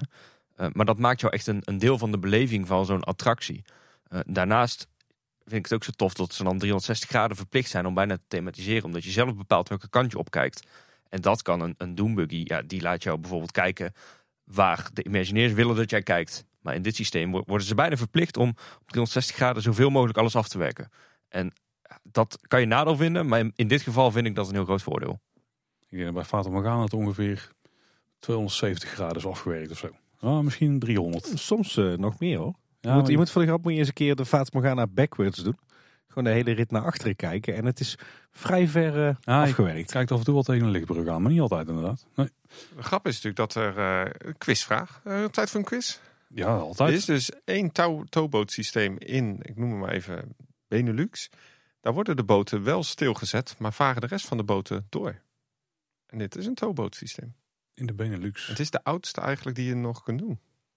Die je dan in Walibi. Nee, in Bellewaarde. Bellewaarde. Ja, Oh ja. daar worden de boten stilgezet. En die worden Walibi is weer weg trouwens, of niet? in Walibi, eh, België. Ja, ja, daar is hij weg. Zeker. Ja, was ook een... eh, Is dat Nee, die, is- eh, is is dat die jungle, jungle vaart? Ja, hij heeft verschillende namen gehad. Eh, Ooit volgens mij Suske en Wiske geweest of Kuifje? Een kuifje was in, in Walibi, Belgium uit dat was in. Walibi, Belgium, Maar ja. die is er nog steeds eh, te doen. Die heet nou de Gold River Adventure. ja, nee, Oh, nu nee. gaan we het helemaal door elkaar doen. We hebben in Walibi, België hadden we twee dark rides. Eh, die zijn allebei weg. Dat was de Kuifje en dat had- we gebruikten allebei eh, andere ritssystemen. Maar volgens mij die Alibaba, daar Oh, we ja, over. die bedoelde ik niet. Nee, nee, ik die gebruikt voor mij eh, hetzelfde systeem als Fata. Ik bedoelde wel die buitenversie. Maar, en dan heb je de buitenversie, dat was de Gold River Adventure. En be- beide attracties hebben verschillende eh, thema's gehad. Maar in de Bellewaarde heb je dus een attractietype ook buiten, zoals de gondolette. Maar daar worden de boten echt stilgezet. En daar schieten de, ja, de veren continu door van het aanhaken. Dus dat is heel grappig als je dan eens gewoon naar beneden kijkt. Eh, dus daar kunnen de... Ja, men eh, kan dat eh, zelf dispatchen. Dus dat is wel leuk. Maar we vinden natuurlijk heel veel versies. Maar als je dus gaat opnoemen waar al die versies zijn... dan kom je erachter dat er heel veel alleen maar in Europa zijn. Er zijn er bijna geen elders in de wereld. We hebben bijvoorbeeld in Europa Park... hebben we de, nu de, heet die de Josefina's Keizerliche Zauberreizen. Nou ja, van de kwaliteit. Hè? We hebben het over het ritssysteem. Een Mack. We hebben natuurlijk eh, een Fata Morgana boten varen... maar dan iets meer aangekleed eh, in eh, Park Asterix. Dat is buiten.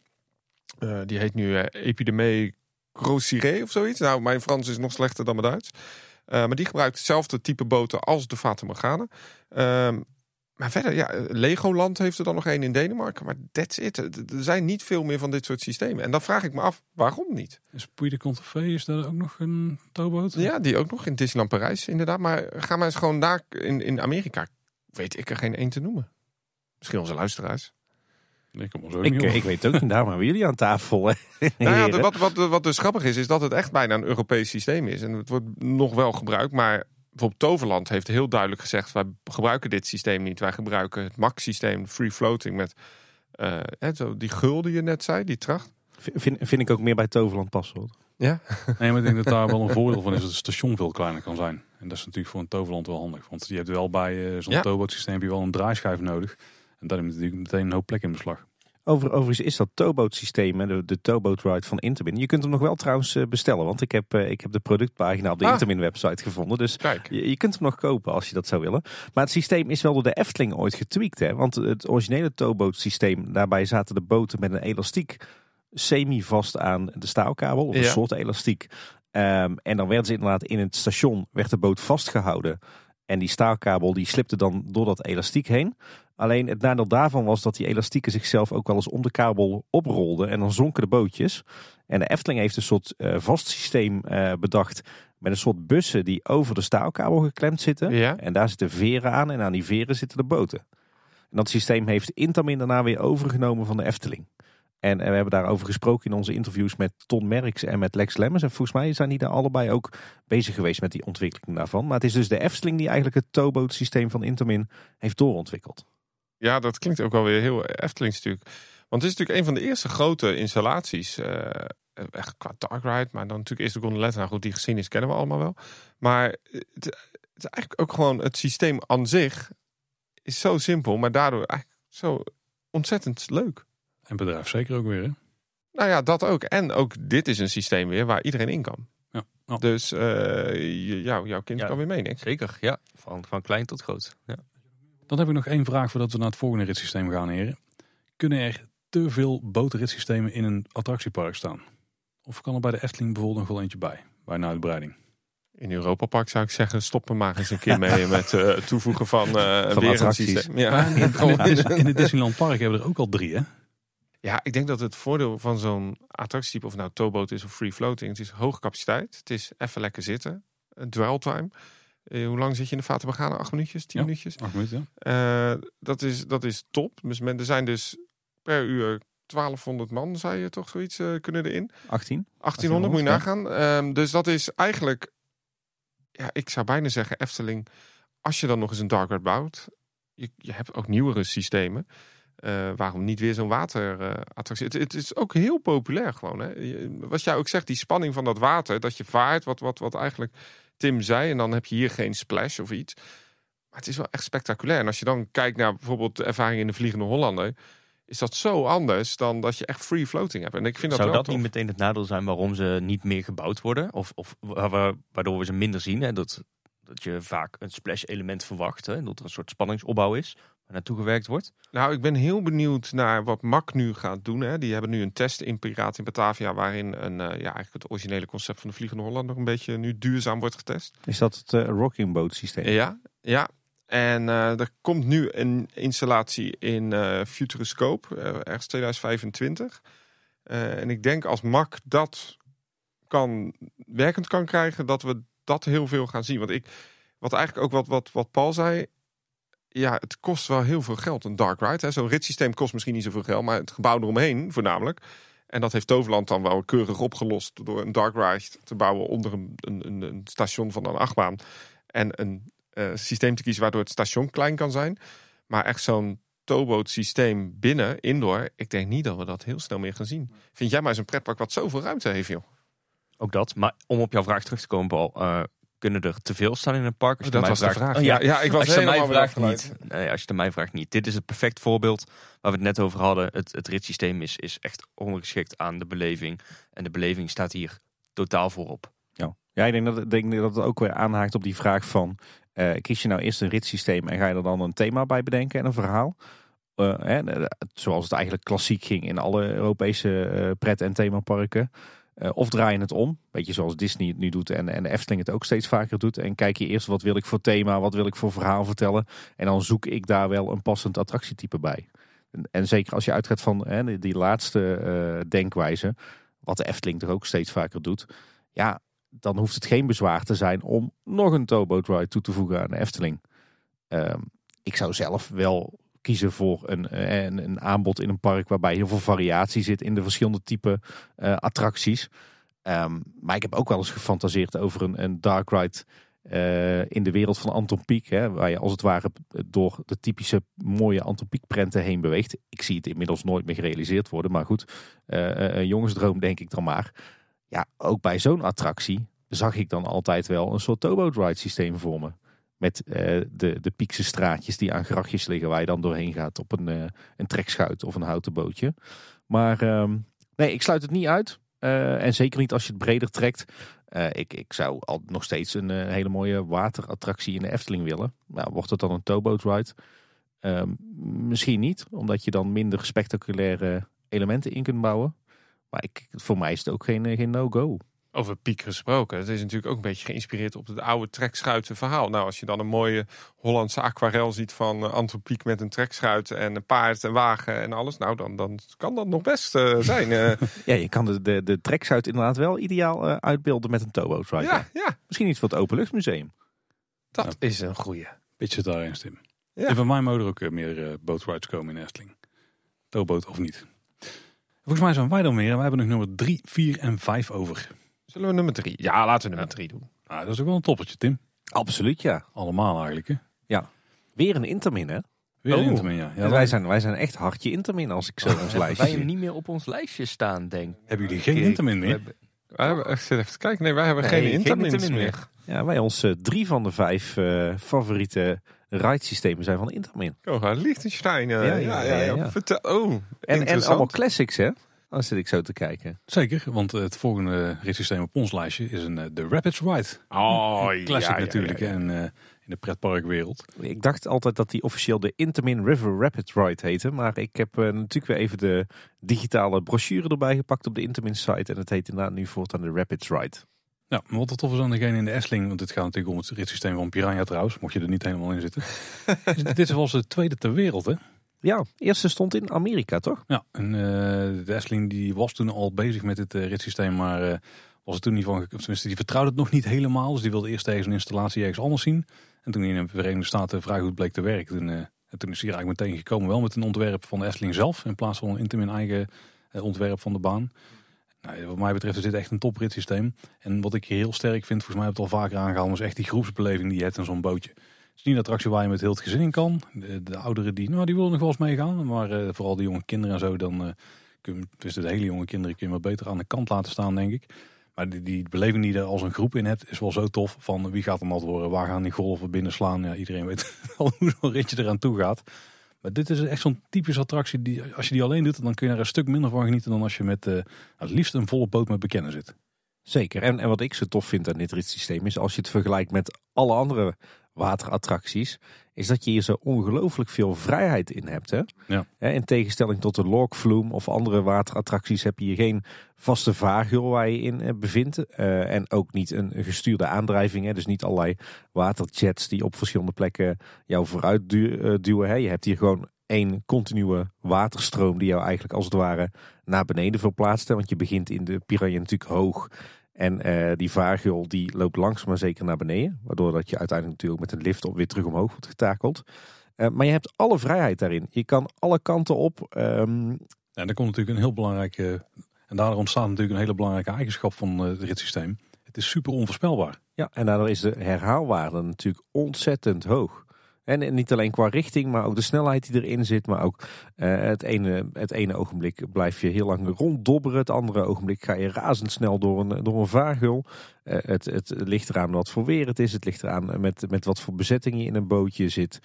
Uh, ja, het, je hebt echt de ultieme vrijheid in die waterattractie. Ja, en, en het leuke van de Piranha is, kijk, er zijn natuurlijk, de River Rapids komen in alle geuren en kleuren Zo, voorbij in de Ja, wereld. wel. Heel eerlijk, ik vind uh, Piranha nog steeds een van de beste. Omdat uh, het is ook de tweede ter wereld. Dus misschien kon er nog wat meer qua ontwerp. Je merkt toch bij de nieuwe generatie Rapid Rivers. Die je ook op de website ziet van Intermin. En die heb ik gewoon even bijgepakt. Ik denk dat de buren hier nu denken dat we een Rapid River gaan bestellen. Maar goed, dat uh, moet je even, wat, even netwerken met de buren. Maar uh, het leuke is dat, of, van de Piranha, dus dat je daar kunt inhalen. Dat je daar die vrijheid hebt. Terwijl natuurlijk die nieuwe generatie, zoals Infinity Falls in SeaWorld. Ja, dat is echt één uh, ja, betonnen bak waar je doorheen gaat. Eigenlijk ook de Django River. Niet van Intermin, maar uh, in Toverland. Uh, in Hellendoorn daar kan je volgens mij nog wel inhalen, toch? Uh, ja, Ja, zeker. dat kan nog wel. we de grote, hè, daar hebben we gefilmd waar Ja. eh, het golfslagbad, eh, om maar zo te, noemen. Ja, want uh, die in Hellendoorn, daar ben ik recent in geweest. Dat is hetzelfde rijtype als de Piranha, toch? Dat is ook een, uh, een Intermin River. Nee, is een eh, ABC ride. Oké, ja. oké. Dus, eh, of nee, een bear ride voor een van die twee. Volgens mij inmiddels ook overgekocht in de branche door eh, Intamin. Maar als je die dan afzet tegen de Piranha. En daarom vind ik leuk dat jullie de Piranha hebben genoemd. Hoopte ik eigenlijk een beetje op. Is dat het nog steeds een van de beste is. Ja. ja, ik zit even te denken. Als je het hebt over thema, dan, uh, dan moet ik natuurlijk meteen denken aan Kali River Rapids. In, uh, Ja, maar in ook daar kan je niet inhalen. Oké. Ja, weet je wat mij opvalt is dat die moderner ook vaak meer ehm, gefocust zijn op toch een thrill element erin. Waarbij je echt een, eh, een flinke afdaling hebt. Of eigenlijk ga je gewoon van een soort glijbaan af, maar wel heel gecontroleerd. En bij de, dat is bij Piranha natuurlijk en eigenlijk bij al die classics is dat gewoon niet. Je gaat vrij rustig aan overal doorheen. Maar die Piranha heeft maar één plek waar echt wel snelheid erin komt. En zelfs dan valt het nog wel mee. We hadden over gesproken de Neverending Story in uh, Movie Park Germany. Hij heeft inmiddels een, uh, een andere naam, maar ik ben een nostalgi nostalgicus. Um, is dat een Intamin River Rapid? Ja, zeker. Ja, Daar zit natuurlijk een enorme snelheid in. enorm. Ja, maar ook daar kun je niet inhalen. En uh, wat ik dus leuk vind van de Piranha. Ik weet niet wie dan uh, uiteindelijk heeft gekozen voor dit baanverloop. Maar dat je bijvoorbeeld na uh, het tweede bassin, of het eerste bassin met het golfslag. Dan ga je de, de, die rots doorheen. En dan kom je eigenlijk op een heel snel stukje met een golfslag, met versnelling. Super nat. Vroeger de tuinslang uh, effect stond daar nog uh, in. En dan ga je door die, uh, door die twee watervallen aan de zijkant. Het is qua action packed is het. Hij geeft continu die piranha. En dat vind ik. Hij begint eigenlijk lekker even met een knal. Hè, dus in die tunnel. Dan even rustig dobberen. En soms echt heel lang dobberen. maar hij bouwt echt op. En ik, ik vind de piranha qua ritverloop echt heel goed. Ja, En en, dus het- wat, ja, en wat ook nog echt wel tof. eh, ja, element is, vind ik zelf aan de Piranha, is het verschil tussen dag en nacht is enorm. Ja, Oh, ja. Dat is echt als je die, als je die s'nachts doet of, of in, de, in de donkere uren, je hebt totaal andere ripbeleving dan overdag. Dat heb je ook niet met heel veel ja, andere type systemen. En, en het is ook best wel spectaculair, hè? want je maakt op een aantal plekken toch flink wat snelheid. Je botst af en toe met een eh, flinke klap tegen een ander bootje of tegen de kant. Het is af en toe best dat je denkt van, oh, gaat dit wel helemaal goed? Ik vind het best wel een spectaculair eh, ritssysteem eigenlijk. Absoluut. En, en het leuke van het ritssysteem is, je kunt hem ook aanpassen. Dus in de zomer wordt er iets meer water door die gul gepompt. Waardoor die gewoon echt een stuk natter is. Eh, je kunt de effecten aan en uitzetten. En wat jij ook net zei over Rapid Rivers met elementen. Je hebt sommige Rapid Rivers, voor Popeye, ja, daar, daar, daar is de extreemheid vooral door de effecten. Niet zozeer door, ja, er zit één grote golf in. Maar het is, het is of heel veel effecten, of het is een hele natte baan. Eh, maar de Piranha combineert dat goed in een klimaat. Laten we heel eerlijk zijn. Hij was gewoon in de winter open natuurlijk. Dus het was, je kon hem ook dan gewoon doen. En als je het hebt over de spektakelwaarde, want we, we zien, eh, we hadden het net even ook over de, eh, de Django River in Toverland. Dat zijn eh, waterbanen van Havema, kan dat kloppen? Zeker. Dat, eigenlijk zijn er maar tamme beestjes, toch? Ja, ja, ik vind die, die draait wel lekker. Eh, dus daar, eh daar denk ik van, oh, daar word ik soms een keer misselijk. Dat ik dacht van, dit gaat sneller dan die uh, dwervelwind. Eh, maar ehm, qua rit vind ik hem niet zo heel spectaculair, nee. Terwijl dat volgens mij wel echt de typische waterattracties zijn die we op heel veel plekken in Nederland en in Europa zien. Hè? Die Havema Ja. waterrides. Maar inderdaad was al eigenlijk lange tijd na Intermin de grootste. Eh deed ook van die effecten met glijbanen en zo. En ehm, eh, ze- nou, die, die boten staan nu ook op de Vekoma-versie natuurlijk, die eh, in Walibi Holland. Maar ik, ik dan toch van, als je het gewoon heel eerlijk gezegd, vind ik de Intermin Rapids nog altijd wel het beste. En wat ik ook leuk vind bij de eh, Piranha is die interactie met die andere boten. Dus je hebt interactie in je eigen bootje. Eh, wat je net zei, het is veel leuker om met een groep te doen.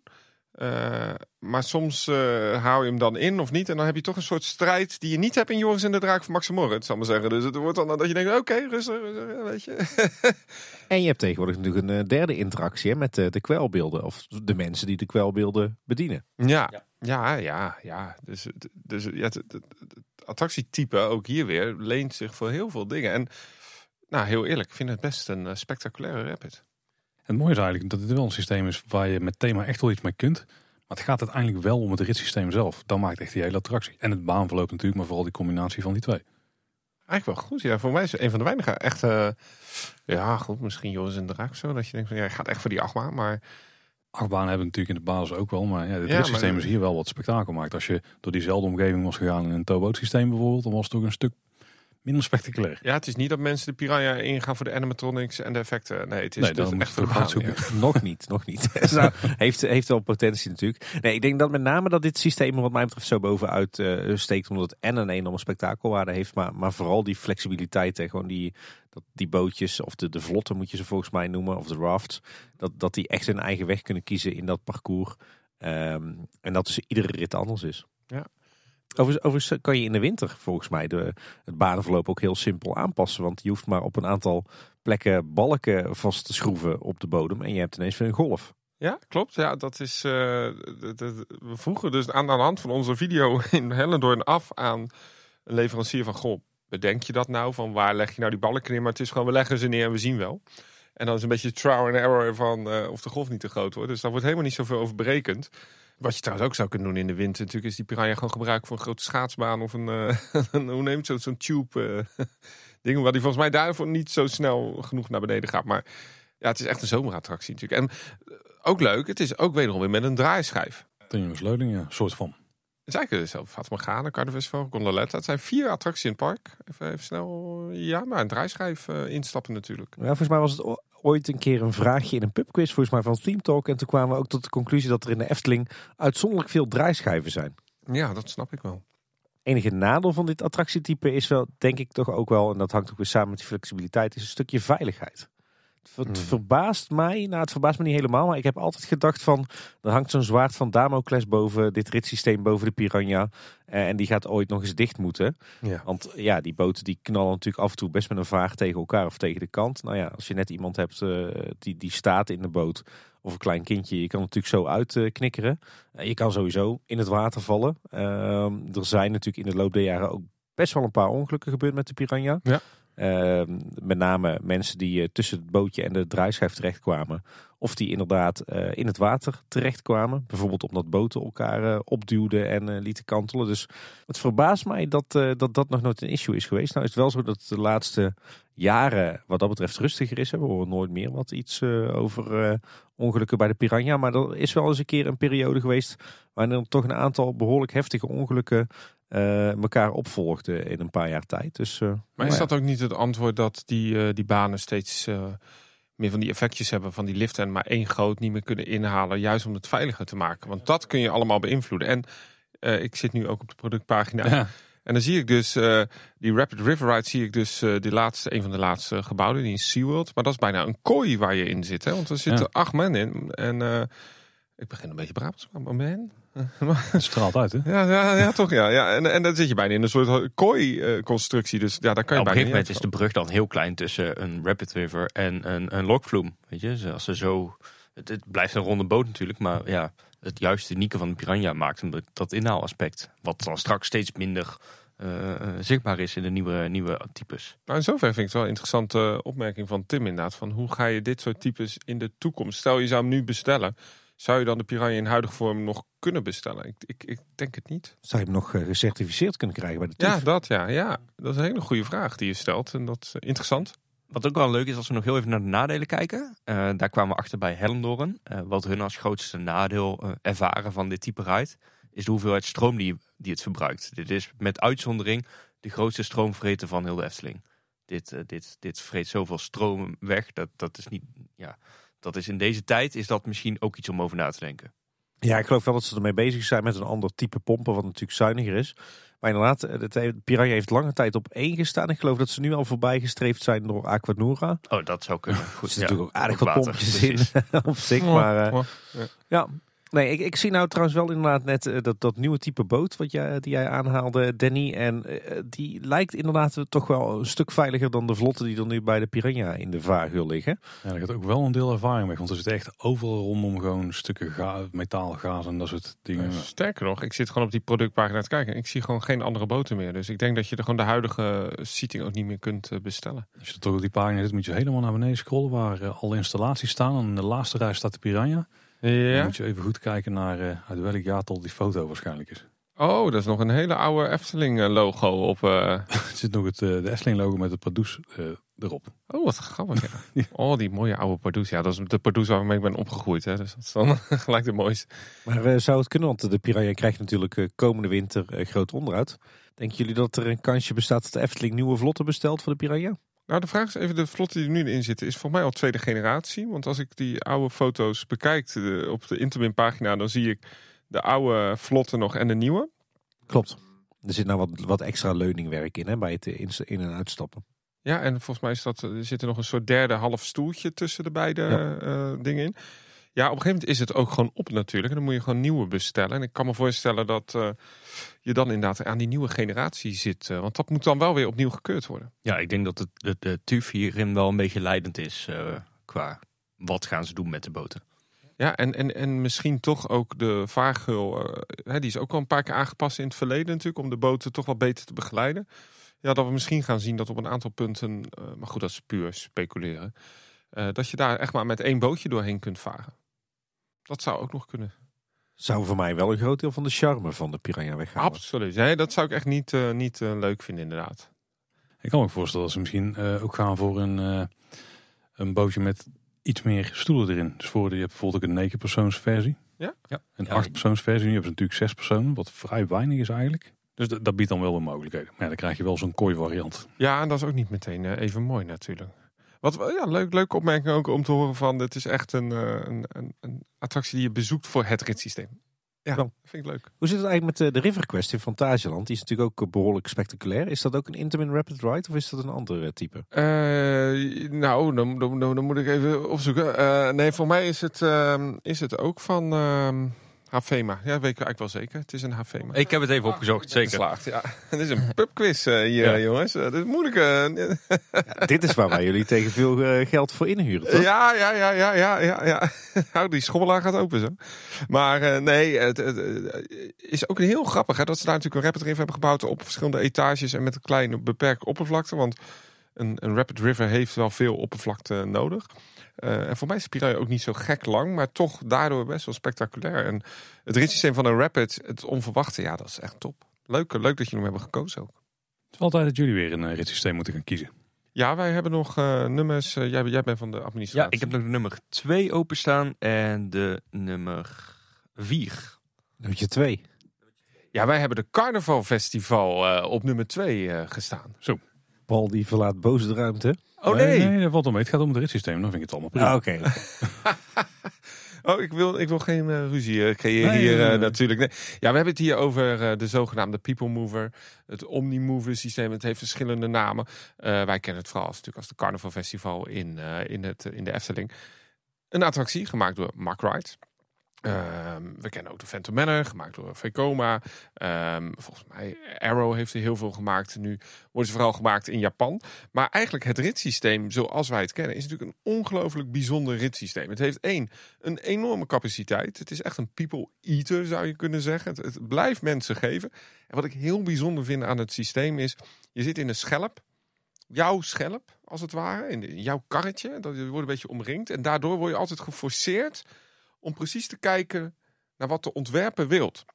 En wat ik dus heel tof vind, en dat heeft natuurlijk de Fata helemaal niet, is dat ze je hier langs een muur kunnen laten rijden, maar doordat ze het karretje draaien naar de juiste kant, ben je, word je eigenlijk dubbel geforceerd om te kijken naar altijd wat de ontwerper heeft bedoeld. En door die draaiing in die attractie te krijgen, krijg je een soort heel spannend filmisch effect. Je gaat echt van scène naar scène. Soms gaat het nog best, ook bij de Carnival Festival, nog best wel met een sweepet. Uh, en dan kijk je ineens achteruit, vooruit. En ik vind dat zelf uh, ja, wel heel bijzonder. Omdat het één, er gaan ongelooflijk veel mensen per uur doorheen. Maar het blijft wel een soort individuele ervaring die je krijgt in zo'n type attractie. Uh, ik denk dat het nog beter werkt in een spookhuis. Omdat het dan nog creepy is. Zo'n Phantom Manor, zo'n Haunted Mansion. Daar werkt het volgens mij nog net iets beter dan het vrolijke Carnaval Festival. Uh, maar ik vind, dat, ik vind dat wel echt heel tof. Ja, zeker. Ja, wat, je, wat je aanhaalt bij Phantom Manor. Hè. Je, hebt, je, zit met onwijs veel, veel uh, karren naast elkaar. Of, of doombuggies in dat geval. Maar je hebt toch het idee dat je zelf die, die attractie in je eentje. Of met je, met je gezelschap in je buggy beleeft. Ja, dat maakt het een, een supergoed systeem. Plus het feit dat hier ook jong en oud, iedereen kan erin. Uh, dat kunnen ze bij Carnival Festival ook heel goed. Hè? Ze kunnen ook het heel even stilzetten, iemand laten instappen. Oké, alles staat stil, dat is een nadeel, maar het is wel voor jong en oud geschikt. Dat maakt het ook wel een heel degelijk systeem. En het is toch flexibeler dan dat we initieel dachten. Want die snelheidswijzigingen die ze dus kunnen doen. Want ze kunnen niet alleen het hele systeem stilzetten. Ze kunnen ook even als, de, als het laden bijvoorbeeld te langzaam gaat. Dan zet het systeem ook net iets trager. Zodat ze wel al die karretjes mm. kunnen volstoppen. Zodat de, de capaciteit al maximaal benut wordt. En daarna schroeven we hem weer een beetje op als ze het weer weer bij hebben gehaald. En daar is toch iets waarvan ik niet eens wist dat het kon. Hoe werkt het systeem eigenlijk, eh, heren? Nou, het is eigenlijk een, een, een, een, track die verstopt is. En het is ook het leuke van de Carnival Festival. Is je ziet de track niet. Het is een van de weinige attracties waar je dus het ritssysteem eigenlijk niet ziet. Je zit natuurlijk in je, in je voertuig, in je shell. Maar de wielen waar je over bereidt, dat zie je niet. Weet je hoe het eigenlijk is ontworpen? Misschien moeten we daar eens mee beginnen. Weet je hoe het idee is bedacht van een Doombuggy? Zo Disney bedacht. En die, eh, die hadden die candy apples, die gesuikerde appels. Dat is vaak die rode geglazuurde appels. Die heb je op een stokje. Uh, als je het stokje aan de onderkant vasthoudt, dan kun je daar natuurlijk mee bewegen. En toen dacht die ontwerper, was nou in, dat, in die appel uithollen en daar mensen in zetten. Het stokje door het decor laten gaan en dan onder het decor het voertuig of het karretje zetten. En zo is bedacht van, hey, oh. laten we eens een railsysteem verstoppen onder de vloer. Met alleen een, ja, een stokje waar dus je karretje op vast zit. En uh, zo is het Doombuggy idee bedacht. En het leuke is dat uh, het werkt gewoon op een railsysteem zoals, een, ja, zoals de Python, uh, zoals een achtbaan. en er zijn ook gewoon boosterwieletjes. Dus alle voertuigen hebben een eigen remvin. En die wordt gewoon aangedreven door, ja, ik weet niet hoeveel, maar om de zoveel meter zitten daar boosterwielers. Om de zoveel meter zitten daar boosterwieletjes. En die, die draaien als het ware de attractie voort. Dus eigenlijk een heel simpel systeem. En dat zie je overigens ook als de attractie stilstaat en weer wordt opgestart dan mag niemand op de draaischijf staan, omdat de draaischijf is een aparte motor. En die gaat iets sneller, zit hij al aan de snelheid, dan de voertuigen zelf. Dus als de attractie wordt stilgezet, worden de eerste karretjes nooit geladen. Omdat dat niet helemaal gelijk loopt met uh, ja, de draaischijf zelf. Ah, okay. In tegenstelling tot natuurlijk bij de Fata Morgana, waar, of de gondolette, waar natuurlijk de kabel dezelfde snelheid heeft als de, de draaischijf. En er zit natuurlijk uh, nog een ingenieus systeem lijkt mij onder de rails ergens. Of, Ja? of tussen de rails die ervoor zorgt dat die karretjes kunnen draaien. Want er loopt nog een soort derde rail of zo eh, bij. Ja. Ik moet je gewoon eens de werking van zo'n 4D-coaster bekijken van X in Six Flags Magic Mountain. Dat werkt eigenlijk met hetzelfde principe. Door een derde rails toe te voegen en dat wieltje volgt die rails, komt er door middel van een tandwieloverbrenging kunnen ze een, een, een draaiing maken. En wat natuurlijk daar best bijzonder is, is bij het systeem van MAC is ook weer een versimpelde versie. Eh, want ehm, Arrow, die heeft hem gemaakt in, eh, in Disneyland en daar kunnen de karretjes ook tilten. Dus als je daar naar beneden gaat, blijf je recht zitten. Bij de Carnival Festival ga je echt met je rug even naar achter. Of als je omhoog gaat, voel je wel dat je het karretje in wordt gedrukt. Ehm, in Disneyland, in Phantom Manor, blijf je altijd wel horizontaal op de horizon staan. Ondanks dat je omhoog of omlaag gaat. Ehm, nou, ik heb niet specifieke voorkeur wat ik mooier vind. eh, of leuker. Maar eh, dat is wel even nog wel grappig om te noemen. En, ja, sorry, ik word enthousiast. Doe wat voor jezelf, zou ik zeggen. Maar ehm, het, het komt weer terug. Dus de towboat rides, die zien we niet meer. Hè? Die, die worden lastig. We zien alleen maar moderne achtbanen. We zien alleen maar de ATF dingen doen. Maar er komt eindelijk deze traditionele attractietypes komen gewoon weer keihard terug. En weten jullie waar de laatste is geopend? En The Little Mermaid is de laatste die ik me zo even... Ja, dat is wel een dat is ja. redelijk recente. Maar nog recenter. Super Mario World, Yoshi Oh, ja. Adventure. Oh, ja, ja, ja, ja, ja, ja. En wat ze daar dus hebben gedaan, ehm, en dat deden ze ook in Gardaland destijds, is dat ze niet, dat ze wel gewoon het, het Omnimove systeem zoals Carnival Festival, maar dan halen ze elk karretje er tussendoor uit. Zodat je nog meer een individuele ervaring hebt. En dat doen ze ook bij Yoshi Adventure. Dus er staan veel minder voertuigen uiteindelijk op de baan, maar het gebruikt precies hetzelfde principe. Ja, eh, en hier in de buurt zijn er ook heel veel te vinden natuurlijk in Fantasieland. De Geister Riksja. Ja, Ja, een Oh, eh, klassieke. Bestaat nog, Ja, nu nog. prachtig. Eh, in Europa Park zijn er een aantal te vinden. En eh, ja, een van mijn favorieten zelf is wel Spaceship Earth in, in Epcot. Wat eigenlijk ook eenzelfde ritssysteem eh hanteert. Ehm, en ik vind hier weer bij het mooie van, zeker, zeker als je naar Spaceship Earth kijkt, het heeft weer zo weinig aandacht op het ritssysteem. En zoveel op de rest, wat, wat we net al zeiden, je ziet de rails niet, waardoor weer de volledige focus gaat naar de attractie. Ik vind het wel een mooi voorbeeld van soms less is more. Het is niet super ingewikkeld, maar het doet wat het moet doen. Het is super betrouwbaar. Het werkt 9 van de 10 keer. Of eigenlijk altijd. Hè. Super storings, eh, storingsvrij.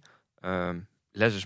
En meer hoeft het soms ook niet te zijn. Wat natuurlijk grappig is bij de Phantom Manor en zo, dan zijn de voertuigen eigenlijk niet een onderdeel van het verhaal. Hè, dus je stapt niet zomaar in een Doomburger. Het, het- moet er eigenlijk ook niet zijn, daarom is het ook gewoon zwart.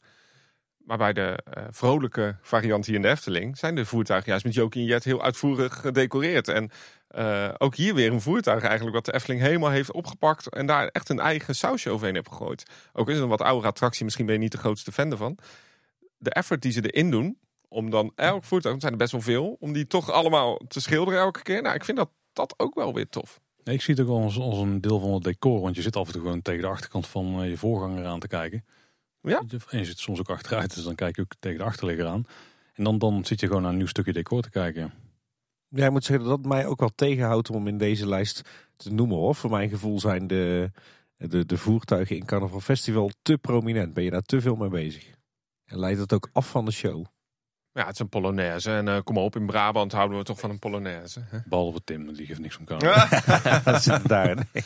Dat is het. Ja. Overigens besef ik me nu ook, hè, als, ehm, als je in Carnaval Festival zit eh, en het licht staat aan in de kelder onder de baan, Ja, dan kun je ook zien dat, eh, dat de attractie eigenlijk een soort stellage is. Hè? Dus de, de, de vloer zit in de kelder en eh, de vloer waar, je, waar de voertuigen overheen rijden is eigenlijk maar een heel dun eh, vloertje. Ja, ja, het is gewoon triplex. Ja, ze hebben gewoon, gewoon een stellage opgebouwd op die keldervloer.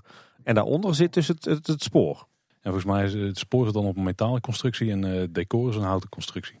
Ja, kun je ook nog wel zien ergens backstage foto's op het internet en zo. Nou ja, maar je kunt ook gewoon soms tussen de vloeren delen doorkijken, zeker in wat bochten. Want dan eh, er zitten eigenlijk een soort panelen die de vloer dan afdekken. En in bochten dan gaan die een beetje openstaan. En als je dan gewoon erop let, dan kun je soms als het licht aan staat er gewoon dwars in kijken. En wat ik, we hadden het net eigenlijk in deze podcast ook dat, eh, bij jij zei over de Fata Morgana, hè, dat ze dat hebben aangepast, die, eh, de, de Efteling zelf. Dat hebben ze natuurlijk nu ook gedaan met het Carnival Festival. Jij zei, eh, de snelheid kunnen ze nu verminderen. Dat is volgens mij een instelling die ook pas recent is gedaan. Ja.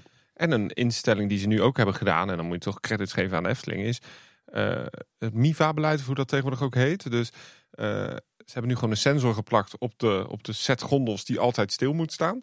En dan kunnen ze gewoon op de knop indrukken. En de attractie stopt altijd die gondels, elk ritje.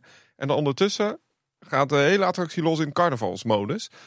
Ja, dat vind ik dan tof. Dat ze dus eigenlijk een, een, een nadelig moment, stilstaan in een dark ride, hebben gebruikt om daar iets heel tofs van te maken. En ja, ze gebruiken het systeem, vind ik, eh, vrij goed. Er is één nadeel trouwens. Nee, ik weet niet, of- misschien dat Oh. die dan eh, als een soort van voordeel dan soort van meeneem. Want wat ik nog wilde toevoegen is dat het systeem ook vrij stil is. Je merkt er niks van. Tenzij, en is dat jouw nadeel?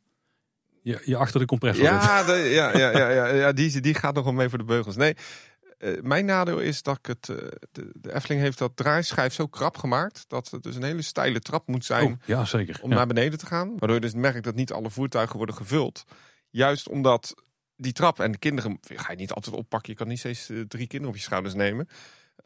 En bij andere draaischijf-attracties in de Efteling doen ze dat ook hè, met zo'n steile trap. Maar er zijn dus Indiana River bijvoorbeeld, dat is een lokvloem dan wel. Maar daar loop je gewoon op de, op de, echt direct op de draaischijf. Dus dan ga je wel naar het middenpunt, maar dan heb je geen trappen. Ik, ik vind vooral die, de uitstap van Carnaval Festival ontzettend krap. Dat vind ik wel spannend altijd. Daar, daar, heb ik altijd, daar heb ik altijd moeite om op tijd mijn kinderen eruit te krijgen, op de draaischijf te zetten en zo ook meteen weer die trap op te jagen. Want als je daar een opstopping hebt, dan staat de hele uitstap ook helemaal vol. Het is wel een beetje een designkeuze. Als ze de trap nu naar beneden had laten komen op het punt waar, eh, eigenlijk waar geen baan eronder zit, dan hadden ze hem veel minder stijl hoeven te maken. Dan had je ook veel meer en veel flexibeler in een uitstapruimte gehad. Of natuurlijk gewoon, zoals ze bij Phantom Manor hebben gedaan, gewoon een recht instapstation. Wat nog veel makkelijker is Ja, met een lopende band. Want met dit systeem ben je niet verplicht aan die draaischijf. Nee, dat klopt. Ja. Ja, ik vind dat trouwens dat uitstappen. Ik weet niet, ik vind dat dus eh, heel spannend. Je hebt die, onder die trap die flappen hangen in eh, twee Ja. kleuren. Als je daar tegenaan zit, dan weet je al van... Als kind was ik altijd heel bang. Als je dus niet op tijd uitstapte en je raakte die flappen aan, dat je werd verzwolgen en nooit meer uit die carnaval festival kwam. Oh, dat zou wel echt eh wel een nachtmerrie materiaal zijn. Heel, heel af en toe mag je blijven zitten. Als er echt niemand in de wachtrij staat, dan mag je een tweede rondje maken. Dan eh, dat zijn die, die zeldzame momenten dat je gewoon kunt blijven zitten en onder die brug door eh, rijdt. De dinsdagen en donderdagen. je bent gewoon teruggekomen. Ja, ja ik ben niet, dus- opgegeten door een of ander monster. Maar dan raak je de flappen niet aan. Overigens hadden jullie het over de compressor. Dat is wel interessant inderdaad. Want eh, eh, volgens mij net voor eh, voertuig 1 rijdt er inderdaad een, een, een groot bakbeest mee. En heel veel mensen denken dat dat, dat de motor is van het, het ritssysteem. Maar dat is dus helemaal niet het geval. Het is een compressor, oftewel een soort vat met perslucht. En die dient puur en alleen ervoor om ja, zeg maar alle beugels gesloten te houden hè, in het systeem. Ja, klopt. Ja, ja. en die, eh, ik weet eigenlijk, eh, in het geval van nood, kun- zetten ze die compressor uit en dan eh Het alles over volgens mij. Ja. dan schiet alles open. Ja. En jullie hadden het over geluid, maar neem van mij aan. eh, dit is de zoveelste generatie compressor. En alle eerdere generaties zijn eh, vele malen luidruchtiger dan wat er nu rondrijdt. Ik weet het nog wel. Ja, ja. Ja, ja, ja, ja. precies. Ja, ja, ja, ja. de, de special remix, de compressor remix. De compressor remix. Maar goed, eh, ik merk weinig enthousiasme bij de heren van Kleine Boodschappen om de Carnaval Festival. eh, maar ik vind het een mooi systeem. Ja, zeker. Wij zijn, wij zijn fan. Wij zijn fan. Nee, ik weet niet hoe het nu is ten opzichte van vroeger, want ik kan me niet helemaal meer herinneren. Maar ik vind het draaien dus heel tof wat het systeem kan. Alleen het gaat af en toe wel een beetje, Klunky. Ja, klunky. Dat is misschien wel de beste manier om Ja, het drukken. ja, Je vliegt even net iets te ver door. Het is een beetje net als een Aldimatronic, zeg maar. Die beweegt ook eh, net een ja. beetje te... Het is loemp, zoals wij in Brabant zeggen. Loem. Loemp, Mooi. ja. lomp. Ja, Lompsysteem. nee, Ja, is het lomp? Ja, misschien wel. Je, je zwiept af en toe gewoon te ver door en zo. Het voelt niet super soepel. Maar het is ook wel een beetje die oude charme van het systeem. We hadden het net eh, bij de Piranha over veiligheid. Hè? En eh, toen zeiden we, kan de Piranha in de huidige vorm nog gebouwd worden? Nou, daar twijfelen we over. Je ziet dus alle nieuwe Omnimover systemen dat ze daar beugels hebben gedaan per persoon. En dat ze dus in Amerika enorme problemen hebben. Dat dus niet iedereen met de juiste buikomvang meer plaats kan nemen in een Omnimover. Dus wat zij dus hebben gedaan, is nu alle bakjes uitgerust met individuele beugels per persoon. Zoals die Secret Life of Pets eh, Ja. attractie. Ja, Ja, eh, en dat is denk ik ook weer van de TUF eh, een belangrijke eis geworden. Dus de vraag is, als je zo'n systeem nog wilt kopen, of je überhaupt nog wel het huidige systeem kunt gebruiken.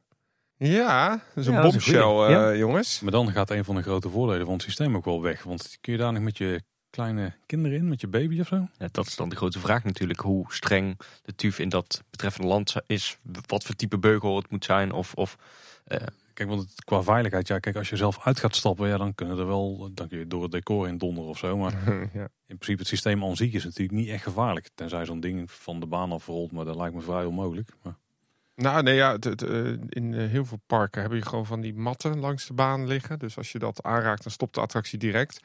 Eh, de Efteling heeft dat niet. Heeft nu wel eindelijk een camerasysteem volgens mij Ja, eh, klopt. in- opgehangen. Volgens mij duurde dat ook best lang. Ja, de laatste grote re- revisie. Ja, Is dat 2019 geweest? ja zoiets. Ja. Nou ja, en ik hoorde laatst wel de omroep van eh, wilt u blijven zitten. Dus, ik, eh, dus dat werkte. Het werkt. Hè? Oh ja, joh, iedereen, nee, ik wil er zo snel mogelijk uit.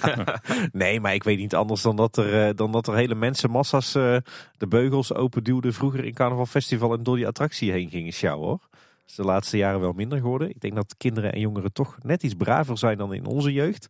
Maar dat was de schering en inslag bij die attractie hoor. Ja, nu kan je het zien. Ja. Natuurlijk, het nadeel is als je dus in Disney iets laat vallen, dat gewoon heel die attractie stilvalt. Hè? Daarom dat het daar zo vaak stilstaat. Maar goed, dat is een hele andere discussie. Maar goed, ja, het Omnimove systeem, eh, een mooi systeem. Ontwikkeld door Disney, gebouwd door Arrow, ontwikkeld daarna door heel veel andere systemen. Maar eh, En wie weet zien we hem ooit nog wel terug in de Efteling. eh, onder een nieuwe attractie, wie, wie weet. Misschien een 2.0 versie. eh, Uitbreiding in het westen zou zomaar kunnen.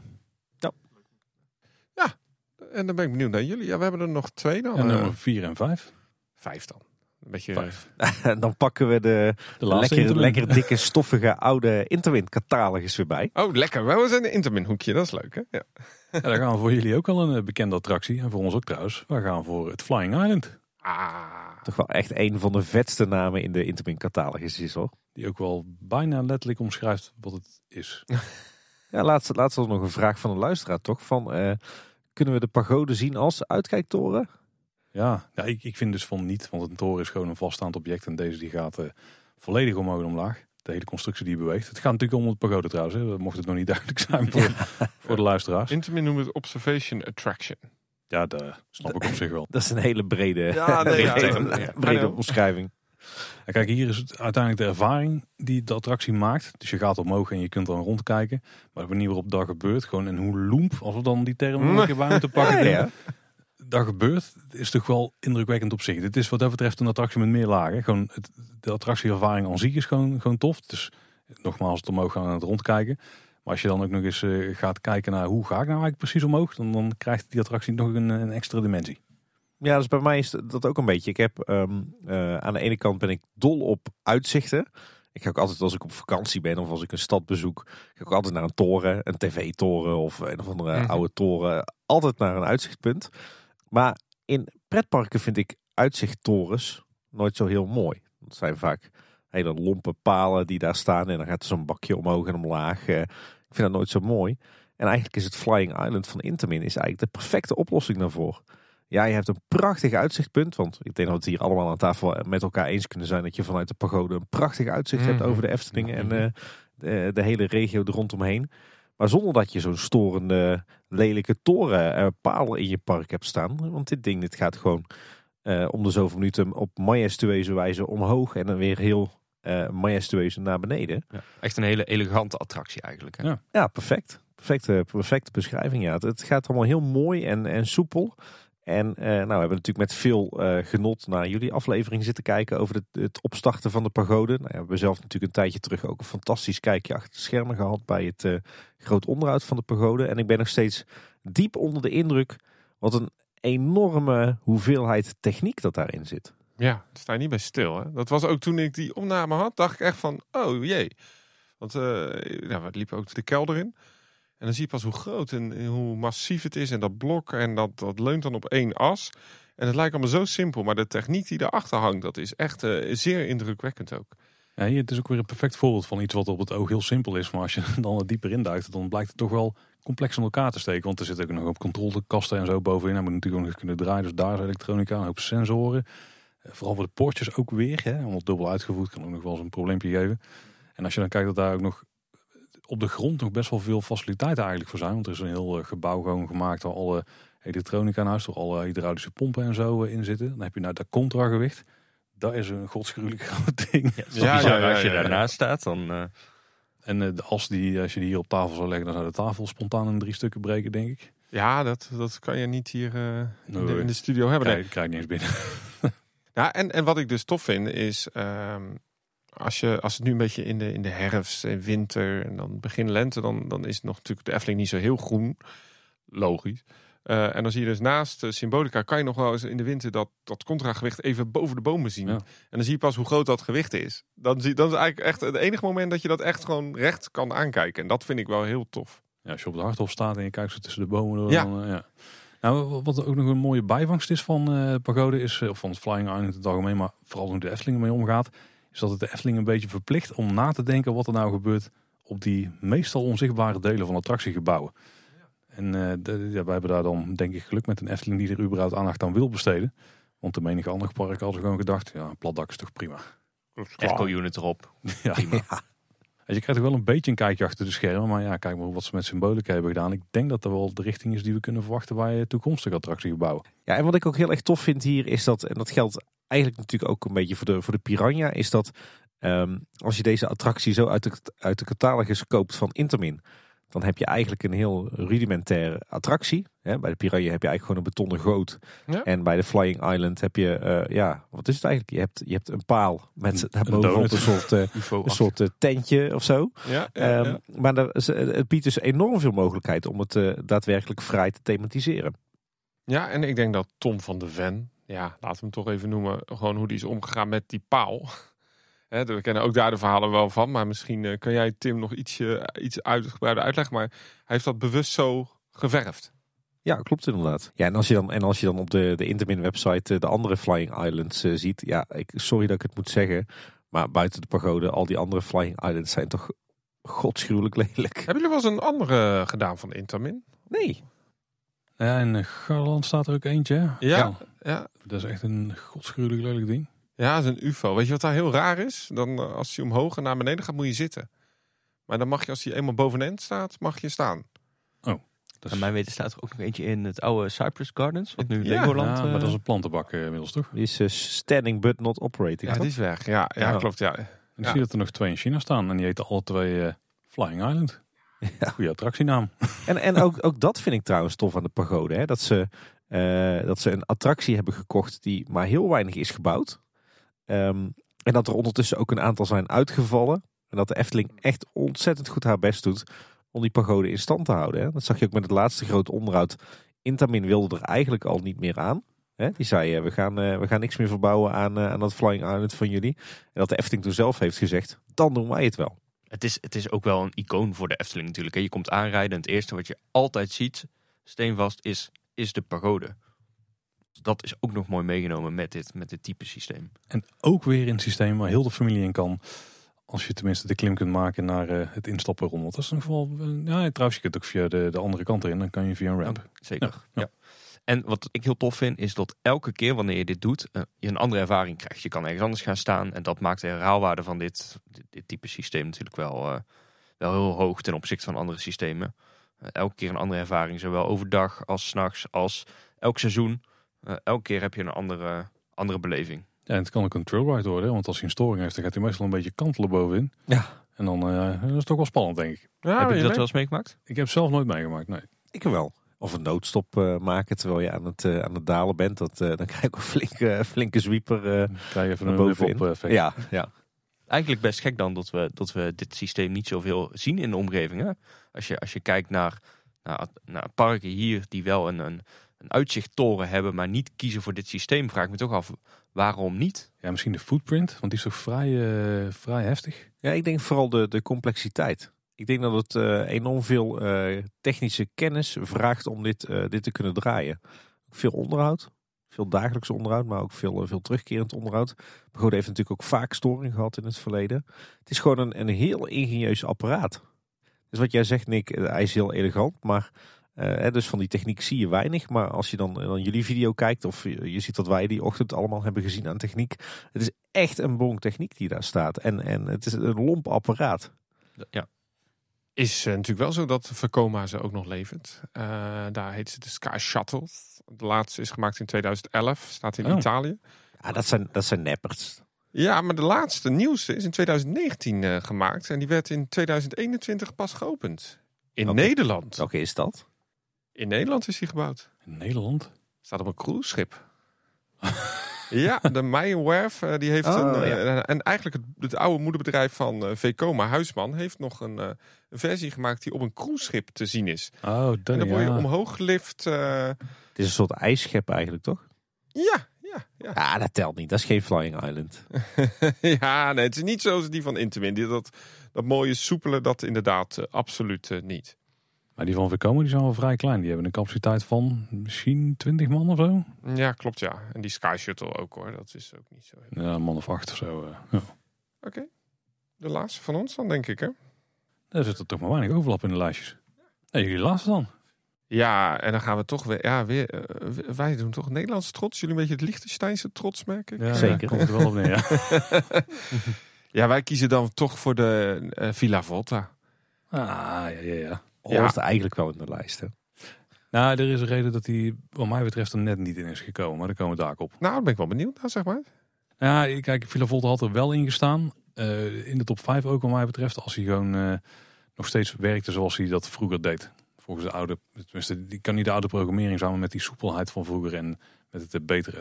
eh, Ja, het is een oud beestje eigenlijk. ja, hij begint het wel wat, wat leeftijdskuurtjes te vertonen. Nou ja, het belangrijkste verschil is dat, dat in zijn originele programmering met het originele Hydro-unit, dat die dat eh, zowel beweging als licht als geluid ontzettend goed synchroon liep. En dat was echt fenomenaal. Ja. En sinds er een nieuwe Hydro-unit in zit die het allemaal niet zo strak kan aansturen, loopt het allemaal een beetje asynchroon. En dat is een beetje jammer. Ja, het overigens de nieuwe generatie Madhouses door Vekoma. eh, eentje ervan in Legoland, in eh, volgens mij Windsor. Die eh, zijn elektrisch aangedreven. Dus er zijn alle hydrauliek is eruit gehaald. Je ziet dat eigenlijk steeds vaker, dat hydrauliek niet meer de standaard is in pretparken. Er zijn gewoon betere systemen, onderhoudsvriendelijker. En de, de nieuwe generatie Madhouse is elektrisch. Ja. ja, de reden dat de Madhouse erin stond. Ja, nee, zeker. Ja, dit is wel een van onze favorieten. Sowieso hebben we natuurlijk onze video gemaakt bij Houdini's. En degene dat Villa Volta erin staat, ja, dit is wel de, de moeder van de, de, de Madhouses of de Godfather, hoe je het wil noemen. Hier is het allemaal mee begonnen met de Madhouses. En ehm, als je ziet hoe geniaal dit bedacht is. Hè, het is eigenlijk begonnen in 1890 met eh, de Haunted Swing. Daarna overgenomen in het Draaiend Huis. Die heb je misschien in Bobby Aland nog gedaan, gezien. Zeker, zeker. Als kind nog, ja. Ja, en het, het idee daar was is dat je het huis aan de buitenkant echt ziet draaien. Dus de illusie wordt dan al ja, verklapt als het ware. Maar hoe de Efteling, en met name Tom van der Ven natuurlijk, dat dat zo heeft gedecoreerd en bedacht heeft. eh, ja, dat, dat vind ik fe- fenomenaal. En zeker als je ziet, wij zijn natuurlijk backstage geweest bij, eh, bij Houdini. Ik kan me voorstellen, Villa Volta backstage zal enigszins hetzelfde zijn. Hoe slim dat gedaan is en hoe goed daarover nagedacht is. En hoe weinig je daarvan meekrijgt als je in de attractie zit. Dat vind ik echt fantastisch. Wat trouwens heel leuk is, ik had laatst een discussie met eh Masha, de directrice van Walibi Holland, en eh Masha Taminau. En ehm, die zei van eigenlijk is het zo'n spectaculair ritssysteem, waarom halen we niet het decor eruit? Want dan zie je pas hoe snel die kooi waar het in zit beweegt. En ik dacht, ja, als er een park is waar ze het moeten doen, dan moeten ze dat in Walibi Holland doen Typisch natuurlijk. Walibi, ja. Een soort nightclub. Eh, maar eigenlijk is het natuurlijk het hele, de, de illusie die je daar krijgt op die schaal. En dan ook elke vier, vijf minuten dat dat, eh, dat dat ding moet draaien. Ja, ik vind dat echt wel een hele indrukwekkende techniek. En helemaal eens, Tim, dat vroeger was het veel beter. Want toen ging volgens mij het huis en de bank draaiden exact op dezelfde snelheid. En er zat er zelfs nog in het midden van de show op volle snelheid draaiden ze precies gelijk. Waardoor je echt van links naar rechts ging, maar je zag niks bewegen. Dat vond ik zo goed. Ja, en ik moet ook zeggen, de reden waarom dat hij er in ieder geval bij mij niet in staat is... Kijk, ik heb een ontzettend zwak voor Villa Volta. En Villa Volta staat ook nog steeds steady in mijn eh, top drie eh, favoriete rides all time. Maar dat is met het totaalplaatje. Dat is met thema, met verhaal, met muziek, met licht. En eh, in deze toplijst kijken we natuurlijk echt alleen naar het attractietype. En dan, ja, dan valt hij er voor mij net buiten. Ja, snap ik. Maar ik vind wat ik dus, dan ga ik toch even verdedigen. Sorry, ik moet hem even, ik moet hem even terugpakken. Eh, maar wat tof vind bij de Villa Volta is, het gebruikt ook gewoon weer boosterwieletjes. Er zit een, een- het is eigenlijk doodsimpele techniek. Eh, ik vind, en die snelheid waarmee dat gaat, ja, ik vind dat, ik vind dat qua ritssysteem heel tof. En wat, wat, wat ik ook heb bij Villa Volta, waarom die er bij ons in staat, is het enige ritssysteem waar je altijd wel, als je om je heen kijkt, mensen, oh, ah, hoe werkt dit? Dat is waar, ja. Dat Ja. is echt, dat zie je standaard bij kinderen, ook bij ouderen. Dat is echt, het blijft verbazen, jong en oud. Dat, dat is toch een stukje magie. Het is een ritssysteem met enorm veel potentie ook. Ik bedoel, kijk maar hoe vaak ze zijn eh, neergekwakt in allerlei parken. En nou, sommigen die weten er nog best wel iets unieks uit te halen, zeg maar. Maar Villa Volta blijft natuurlijk wel een toppertje. Ha, we hebben mooi eh, Ja, toch weer Efteling mooi gedaan. Ja, ja. Ja, ja. Maar het is, eh, het is vooral weer zo'n attractie waar je best wel goed een verhaal mee kunt vertellen. Dat moet alleen niet te cheesy worden. Waar het dan vaak fout gaat bij andere parken. Of onbegrijpbaar. Nou, dat durf ik wel tegen te spreken. Ik denk dat het verrekte lastig is om een goed, te verhaal, een goed verhaal te vertellen in de Madhouse. Want ik ken meer voorbeelden van verhalen die helemaal nergens op slaan in een madhouse. Dan verhalen die echt, eh, ik wou zeggen die echt sense maken, maar dat is niet echt eh, Nederlands. maar die, Sense maken. Ja. In, in goede handen is hier iets moois van te maken. ja, ja, ja, precies. Maar het is, het is knap lastig. Ja, zo wil ik dan toch even Olsen House Hacks noemen. Denk dat als we het dan hebben over een attractie waar qua voorshows ik vele malen spectaculairder vind dan in, in de Efteling. Qua sfeer en setting is dat echt fenomenaal.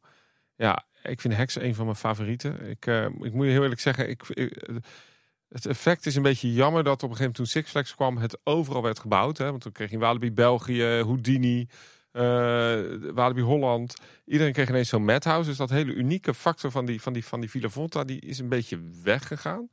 Eh, daarom zou ik het ook wel echt een attractie vinden die eens een keer echt een keer goede opknapbeurt mag krijgen. Eh, gewoon weer naar de nieuwe level. Dus die, die voorshows weer even, gewoon de attractie herzien. Niet zozeer het thema, eh, niet zozeer, maar gewoon de attractie aan zich, de beleving. Dat, je Ja. merkt wel dat het van de attractie die we hebben gedaan, misschien wel een van de meest gedateerde attracties. Ook mede doordat het ritssysteem gewoon wel wat afleidt. Ben ik het mee eens, ja.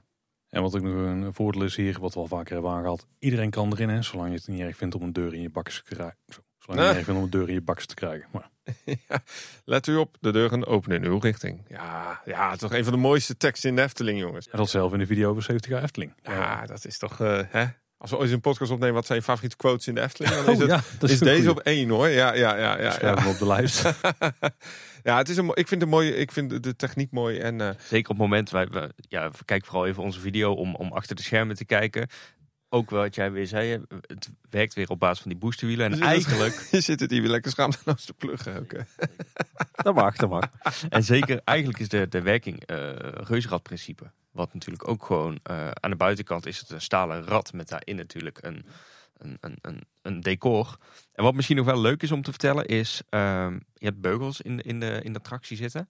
En die heb je ook echt daadwerkelijk nodig. Want als je die niet hebt, ja, dan val je letterlijk uit de attractie. Soms lijkt het door, het, door het, de illusie dat het misschien niet zoveel beweegt. Maar je beweegt wel degelijk echt heel veel. Waardoor die beugels echt noodzakelijk zijn. Anders eh, heb je de kans dat je er gewoon uit eh, valt. ongelooflijk jammer is bij de Filofont is dat die bankjes, maar dat is bij al die madhouses best wel in een hoek zit je. Dus je zit best wel achterover. Daardoor voel je soms niet dat die hele eh, trommel of eh, de hele bank eh, 30, 40 graden gaat. Nu is er nog een leuk verhaal dat we moeten vertellen. Want jij hebt, een attractie, jij hebt de Villa Volta gedaan, nou, althans de Houdini, zonder beugel. Zonder beugel. even. Ja, zeker. Ja, wij mochten destijds toen in het midden zitten. Dat, dat kan bij Villa Volta niet. eh, maar daar is daar niks geplaatst. En wij mochten daar zitten terwijl de attractie in werking was. Wel met eh, een hand zeg maar boven de noodstop, mocht het misgaan. Eh, maar ik verkeek me daar behoorlijk in. Dat ging toch wel echt eh, ja, heftig tekeer. Heftiger dan ik dacht. Dan merk je pas echt hoe heftig dat ding van links naar rechts gaat. Terwijl ik zelfs in het midden stond. Maar dan, want de vloer is daar vlak, maar maak je op een gegeven moment echt zo'n hoek dat je gaat schuiven ook, zeg Ja, maar, op de plek. Zeker, ja. Ik zo- werd eh, tegengehouden door eh, twee eh, ja, mensen van ons team die mij aan beide kanten vasthielden, geklemd, om, zodat ik in het midden kon blijven zitten. werd- jij werd soort van geradbraakt. Dus. Ja, ik vond het wel heel, vet, wel heel vet om te doen. Ja. Ehm, wat misschien ook nog een klein leuk weetje is om te vertellen, eh, is, is eh, ehm, ja, dat vragen heel veel mensen zich af. Wat nou als de stroom uitvalt in die attractie, wat gebeurt er dan? Ehm, nou, in principe is dat niet, niet heel spannend, want er is vaak gewoon een noodgenerator die hem kan eh, op de juiste positie kan zetten, waardoor de deuren open kunnen gaan en je de attractie kan verlaten. Sterker nog, het is een noodbatterij. Of, ja, Ja. inderdaad. Een, eh, UPS, eh, zoals we dat in technische termen noemen. Ehm, en die, ja, die kan ervoor zorgen dat de motor natuurlijk weer terug naar zijn, zijn nul positie draait. Uh, mocht er nou echt ja, brand uitbreken of wat dan ook. Nee, nee, zeg het eens hoe jij het hebt opgenoteerd. mocht nou echt de pleuris uitbreken in zo'n attractie. Wacht even, is het de ezeltje? Doet Nee, hij het nee, weer? nee, nee, nee, nee, nee. Hier is de ezel niet voor Niet nodig. voor nodig? Nee. Dus ezelbestendig. Eh, dan is het leuk om te weten. En die zitten ook in Villa Volta. Daar zitten zogenaamde eh, ja, escape luiken in. Eh, en vaak aan de achterkant, dus backstage, hangen ook eh, eh, bijlen om dat in te kunnen slaan. Als je onze video wederom kijkt, zie je ook die bijlen hangen. Eh, ik weet niet zozeer of die bij Villa Volta ook aanwezig zijn. nee, nee, nee. Nee, oké. Maar in veel attracties, ik weet dat er in Walibi ook iets hangt om dat te Er kunnen. hangt gewoon een kettingzager die op benzine gaat. Die, die moeten ze ook gewoon elke dag even testen. Ja, het zit volgens mij zo. Bij, bij Villa Volta heb je inderdaad een aantal escape luiken. Die kun je herkennen aan eh, bijvoorbeeld eh, de Persische tapijtjes op de vloer. Daar zitten ze achter. En volgens mij als je die luiken hebt, dan heb je al dat gereedschap niet, eh, niet nodig. Maar inderdaad, op het moment dat je met de kettingzaag of de bijl aan de gang eh, moet, dan kan je om het even waar het decor wegzagen. Ja. In geval van nood. Is de Madhouse in, in Walibi dan dicht met Halloween? Dat is dan die ketting zo Huh? nodig hebben in het park. Kijk, dat is een goeie. Maar, maar in principe in, in, in een normaal bedrijf met, met een normale stop of een normale brandmelding, dan is het inderdaad zo dat eh, de schommel gewoon naar zijn nulpositie gaat en dat de kamer terugdraait ook naar zijn nulpositie. Het is alleen met een, een noodstop volgens mij dat die echt stil blijft staan en dan kan je in het slechtste geval er niet uit. Ja, voor mij is dat ook een van de, de grote regels in Madhouse. Gebruik de noodstop niet, maar ride stop. Maar is overigens in alle attracties zo. Exact, de noodstop exact. is echt een laatste. Je- Vaak kun je gewoon zeggen ride stop en dan stopt gewoon de attractie in de eerst veilige positie. Nou, wat een verhaal. Nou ja, en dan komen we natuurlijk bij jullie een beetje uit, toch? De laatste. De laatste. Ja, Ja. Die hadden die misschien niet zien aankomen. Nee, want we hebben zowaar een achtbaan eh, in onze Oh, vijf ik dacht dus de stoomtrein. Had, ik vond jullie nou echt de stoomtreinliefhebbers. Maar Ik, ik heb wel veel spijt op tand hoor. Want ik moet het zeggen, na, dat, eh, na jullie verhaal over Villa Volta, over de Madhouse, denk ik toch wel, ah, die had misschien ook wel in onze top 5 moeten staan. Maar goed, gelukkig een hebben jullie aan Even kijken, dan hebben we nog Max en Moritz over Vogelrok, Python, de Vliegende Hollander. En het is begonnen 1898. Ah, ja, dan vergeet ik de belangrijkste. Ja, ik heb hem specifiek ingezet omdat het een floorless coaster is. Maar ik, eh, En ik heb hem specifiek ingezet omdat het een dive coaster is. ah, oké. ja. Nee, het komt mooi samen dan toch? hebben beide, beide een andere reden. Maar in Baron 1898 komt het er beide samen. Maar ik vind het, ik vind het dus het, het floris eh, effect van zo'n coaster echt super vet. Dat je, je benen gewoon vrij hangen. Dat is ook iets wat je in Efteling verder nergens hebt. En eh, vooral bij de Baron merk je het. Als je naar beneden valt merk je het wel. Maar vooral aan het einde. Er zit nog zo'n eh, zo'n klein hopje voordat je de laatste bocht ingaat. Eh, en dan eh, in de remming komt. Hoewel voordat je de remming komt heb je het ook nog een beetje trouwens. Dat je zo lekker omhoog komt en dat je benen dan gewoon ongecontroleerd de lucht in kunnen zwiepen. En dat vind ik in achtbaan echt heel tof. We hebben natuurlijk suspended coasters ook veel, of inverted coasters. Ehm, maar die hebben de Efteling niet, dus dan moet het maar hiermee doen. maar dat vind ik zelf echt een heel tof effect. Het geeft best wel een vrij gevoel, ondanks dat je gewoon helemaal ingesnoerd zit in zo'n in zo'n baan. En dan puur even kijken naar Baron 1898, wat ook nog wel eh, fijn is aan, dan, dat is dan wel meer een dive coaster eigenschap, is dat je maar heel weinig rij hebt, waardoor de coaster vrij kort is. En eh, dat heeft dan twee voordelen wat mij betreft. Eh, de eerste is, je kunt daardoor wat makkelijker een dark ride element toevoegen aan, Ja. aan je attractie. Want je hebt niet zoveel ruimte nodig voor een hele lange uitgerekte scène waar heel de trein in moet passen. En je hebt dan een vrij brede trein, waardoor het, de ritbeleving aan de buitenkant en aan de binnenkant echt wel heel anders is.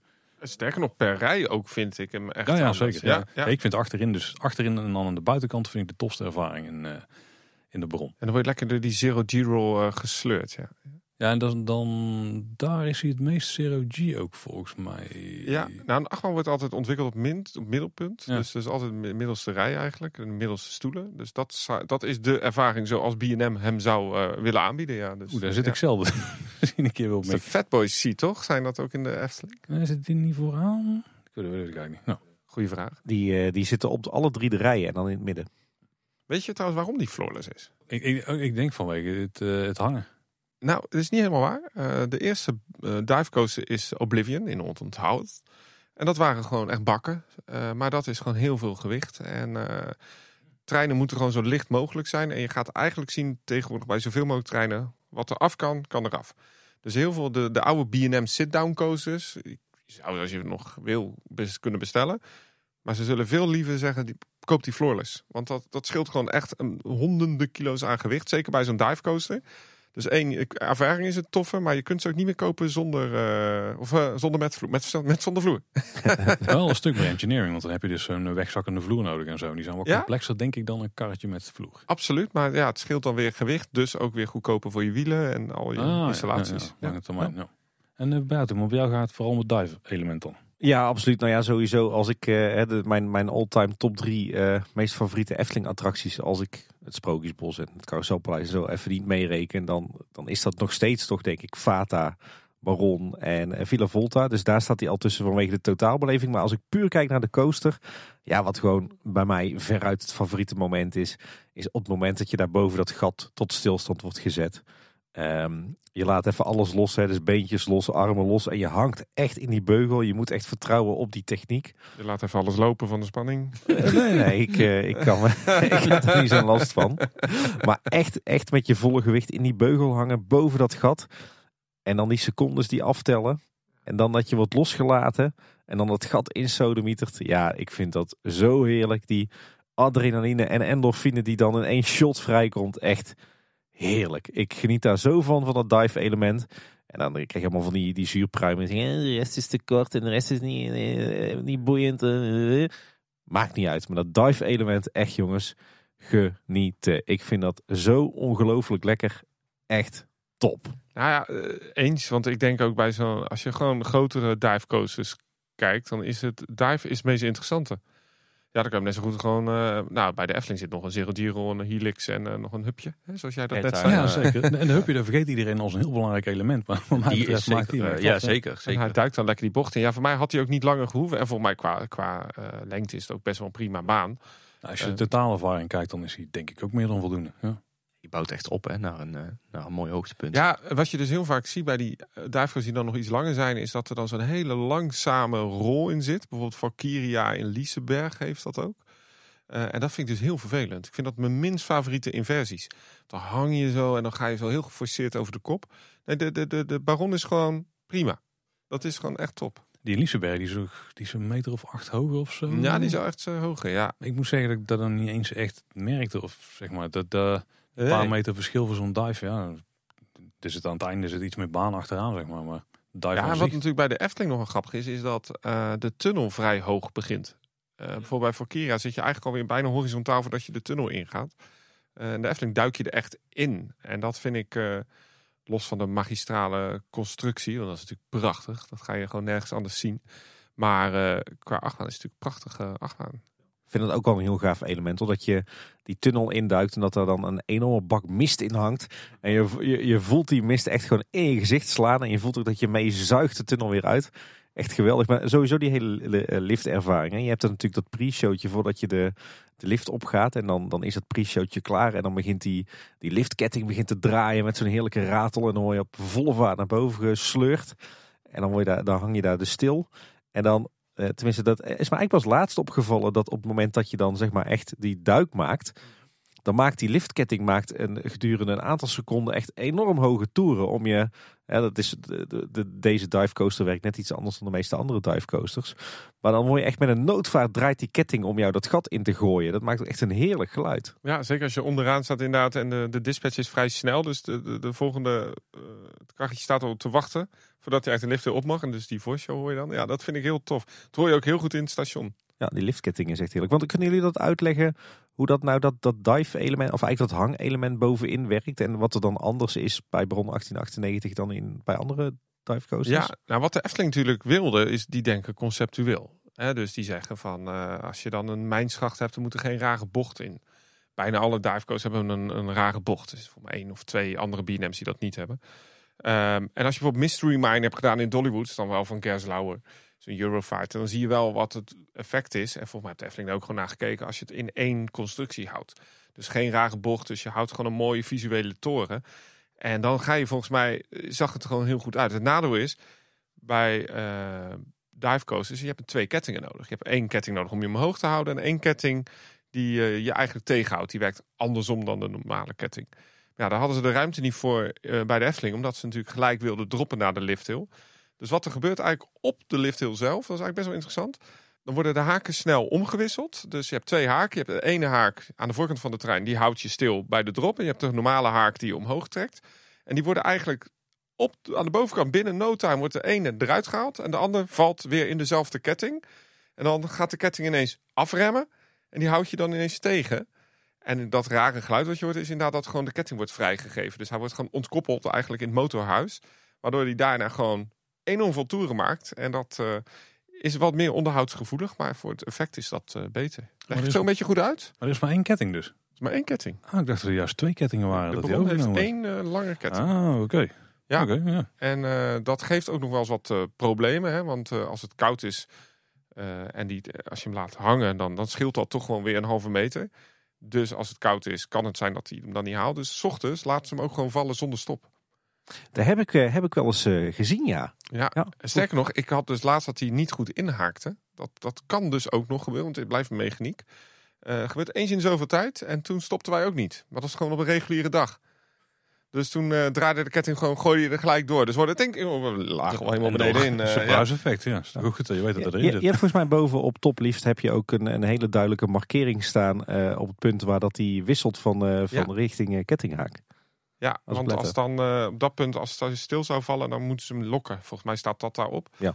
Er zijn ook boosterwielen boven, omdat hij daar geen contact maakt met de ketting meer. Dus, eh, dus dat is echt een hele leuke mechaniek. Nou, misschien ooit eens als de Efteling luistert, eh, zou dat wel heel tof zijn als we dat mogen filmen. Natuurlijk. Super boeiende techniek inderdaad. En natuurlijk nog wel leuk over de divecoaster in, in, de, in de Efteling is natuurlijk te vertellen dat drie treinen, doordat hij natuurlijk stopt in die pre-show, heb je ook echt drie treinen nodig.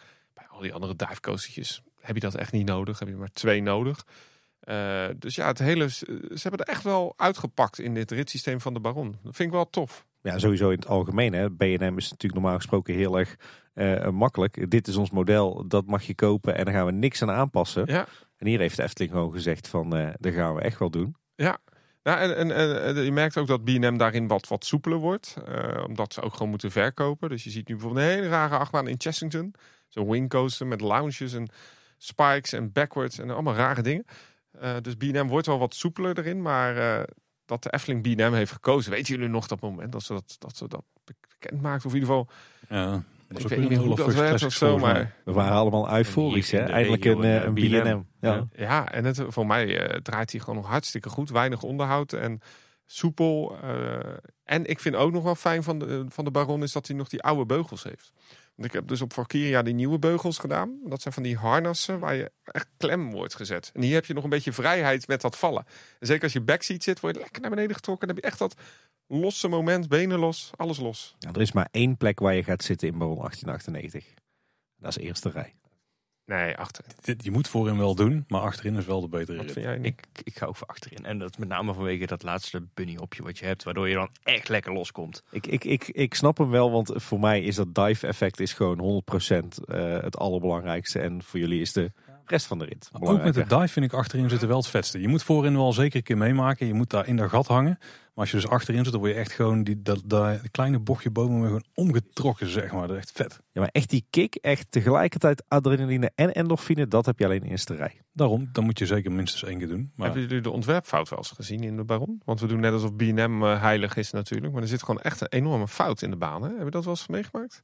Ja, bedoel je de draairichting van de Zero G-roll of zo? Nee, het is, eh, de, je hebt de helix, zal ik maar zeggen. En dan op het topje van de helix ga je even heen en weer met je hoofd. Ja, dat doe ik even na voor iedereen hier. Maar achterin wordt dat versterkt. Eh, dat is gewoon echt een knikje in de baan die eh, B&M fout heeft berekend. Hm. Dus hij lijkt soepel, maar je moet maar eens als je in de rij staat naar de bovenkant kijken van de helix. Dat hij weer naar beneden valt. En aan, de hoofdjes. Dan zie je alle hoofdjes. En als je nu, nu ga je, volgende keer als je erin zit, Ja, ja, gaat mij appen. Dat weet ik nu al. Danny, heb je het nou nooit gezegd? Er zit gewoon een, eh, een ontwerpfoutje in de baan. Toch nog even met de slijptollen langs dan. Ja, ik weet niet of dat het oplost. nou ja, een beetje ruw mag ook wel, toch? Zo, dan zijn we er volgens mij, toch? Jawel, door onze standaard eh, toplijstjes. Moeten we ze nog één keer eh, even resume over Flaké? Nou, Nick, begin jij voor ons? Eh, mag ik ze dan even op volgorde doen van hoe wij ze hebben? Wij hadden uh, Fata Morgana. Wij hadden eh Carnaval Festival. Wij hadden ETF, hè, de, de mover. En we hadden Villa Volta. En tot slot hadden wij de Python. Wij hadden de Towboat Ride van Intermin, oftewel Fata Morgana en Gondoletta. De Multimover van ETF, oftewel Symbolica. De Rapids Ride van Intermin, oftewel de Piranha. De Dive Coaster van eh, B&M, eh, Bolliger en Mabiar, oftewel eh, Baron 1898. En natuurlijk het Flying Island van Intermin, oftewel de Pagode. Nou, zijn er nou, hebben jullie echt ruzie gehad nog onderling dat je zegt van, die had ik er nog wel op gewild? Ja, er zijn dus wel een paar, eh paar attractietypes van eh, de lijst afgevallen. En die hebben we nog op onze eervolle vermeldingenlijst staan. Want die hebben we ook natuurlijk gewoon voorbereid. Oh, nou, Oh, eh, dan zullen wij die ene dan wel noemen die wij eraf hebben gehaald nog? ja, Doe maar, die wil ik nu wel ik heb, Ik weet nou ook niet meer. Die doen we dan wel korter, hè, als het even Kort, ja. Eh, de stoomtrein natuurlijk. Ja, Ja, daar hebben we net wel even laten vallen. Maar dat, dat, was, eh, dat was eigenlijk onze nummer 6. En eh, ja, wat, wat moet ik daarover vertellen? Ja, de stoomtrein is Nou natuurlijk... ja, luister de podcast van Kleine Boodschap ook. Zeker, zeker. Ja, dat is natuurlijk... en eh, kijk die Kijk, hè, we pluggen het weer lekker. nou ja, dat is natuurlijk een super mooi authentieke stoomtraject. Wat je hier gewoon nog, eh, nog kan beleven in de Efteling. En eh, ja, zeker het, het, het ouderwetse vakmanschap wat daar nog aan te pas komt. Geeft voor mij echt wel een, eh, een meerwaarde. Ik denk op het moment dat ze daar een elektromotor in doen. Dan is voor mij heel de, de sfeer, de beleving totaal weg. Eh, maar zoals hij nu is, eh, is het echt eh, voor mij altijd wel een must-do als ik in de Efteling ben. Er zijn oplossingen, weten we inmiddels. Ja, ik heb het gehoord in de podcast. De vuur- vuurloze lok. ja, er werd nog, daarna werd nog een, eh, in, in een nieuwsuitzending werd ook nog even teruggekomen van wat luisteraars. Dat je nog wat stoom erin kunt pompen. Ja, ja, dat is de vuurloze oh, dat is de lok. vuurloze Ja. lok. Oké. En de stoomtrein stond bij mij ook bij, de eervolle vermeldingen. En je hebt het net al prima omschreven. Ja, het is gewoon een, eh, een, echt, een echt ouderwetse ritssysteem nog. En dan maakt het zo tof. Een attractie eigenlijk die je doet van voor het ritssysteem. hè? Dat, dat is letterlijk Ja, de attractie, ja. ja. Eh, ik had zelf nog een, een aantal andere die wel op deze lijst mochten staan wat mij betreft. Ehm, ik vind gewoon houten achtbanen heel vet. Dus in specifiek in de Efteling geval Joris en de Draak. En ik denk dat van de houten achtbaan die ik heb gedaan... dat ik eh, Great Coasters International baan ook wel het tofste vind. Want die hebben gewoon het bochtenwerk wat ik heel erg kan waarderen. Eh, die ruwheid van zo'n baan is gewoon vet. En, en daardoor... Ja, en specifiek bij GCR dan dus die onvoorspelbare eh, banen. Want het baanverloop is niet... Je kunt niet bij Pegasus gewoon precies zien van... Oh ja, daar ga ik naar bochtje, Nee. bochtje, een keer kruisen en dan zijn we er weer. Die laatste bocht van de Pegasus. Oh, Ja, oké. dat, is dan wel, dat is dan wel een classic. Die zou je niet allemaal aankomen. Met, met, met, met of zonder rem ervoor. ja, die oude versie nog nog heftiger. Ja, ja, ja. En Villa Volta stond maar ook op de lijst, maar die hebben we natuurlijk al uitgebreid besproken. En dan nog eentje misschien wel verrassend, maar eh, gewoon het schipschommel. De halve maan is in het geval van de Efteling. Die zijn een beetje Intamin fanboys. eh, Ja, dus, eh, Nogal. Eh, weet je, we- weten jullie trouwens wat, wat de type naam is bij Intermin? Van de, het, het schi- de schimmelschop, de schommelschip. De schopschimmel.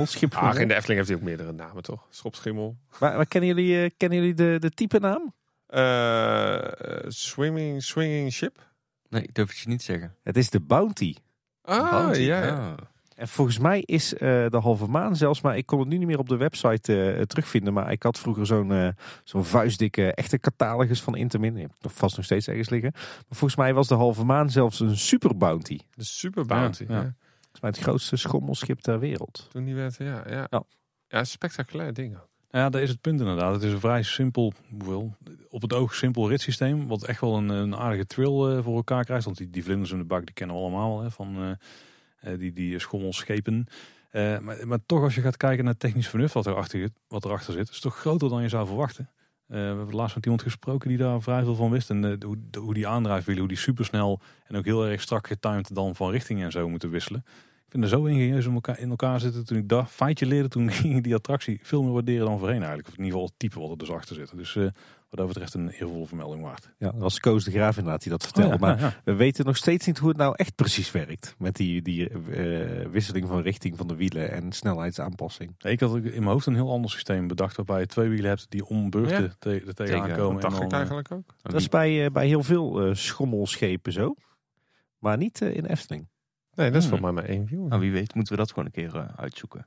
Oh ja, dat is ook een mooie video. Dat hele ding uit elkaar schroeven. Ja? Ja, dat, nou, Had jij er nog een paar, Tim? Ja, ik had er nog wel een paar. Als we je het hebben het hele park genoemd. eh, over, over dit systeem hebt. Als ik zo zit te spieken, dan klopt dat eigenlijk wel. Ja, ja, ja. nou, eh, sowieso horen bij mij ook de stoomtrein en Villa Volta erop om dezelfde reden als die jullie, jullie al gaven. Maar ja, wat toch wel ook een van mijn favoriete ritssystemen in de Efteling is, of ook misschien wel wereldwijd, is toch wel de carousel. Ja, ik had die ook nog. Ik had, ik weet niet of de vraag ook nog aan mij werd gesteld, maar die had ik nog. Ja, de carousel. Ja, Ja, brandlos. nee, ja, ik heb niet. nee, ja, ik kijk naar mijn medestanden in deze om mij te helpen nu, maar. eh, nou, wat natuurlijk het mooie is van de carousel is dat, dat het natuurlijk eh, authentiek pretparkbeleving en de Efteling heeft hem dan zo authentiek mogelijk neergezet in die salon. eh, meerdere varianten, maar ik, ik vind de stoomcarousel, ondanks dat hij niet meer op stoom draait, eh, vind ik nog wel steeds de mooiste eigenlijk. Die hele salon met die prachtige. Jullie hadden ook zo'n podcast, dan gingen jullie langs al die eh, kunstwerken. Ja, Ja. zeker. Was Nou, het niet dan de 1 bes- april eh, podcast? Ja, Ja. juist, juist. Nee, we hebben kenners hier aan tafel. Zeker. Ja, ja, we zijn gewoon fanboys hier. Ja, ja, ja. En eh, nee, maar dat was echt. Maar dan, dan zie je pas hoe die hele beleving daar past in die, in die, in die, in die carousel, in dat, in dat paleis. En, eh, dat, ik vind het echt prachtig. En hij gaat ook nog best hard. Ja, nee, inderdaad. Als je niet, niet zozeer kijkt naar de totaalbeleving, maar gewoon puur naar het apparaat. Dan de reden dat hij er bij mij op staat is enerzijds eigenlijk een beetje vergelijkbaar met, eh, met jouw verhaal bij eh, de MK1200, eh, Danny.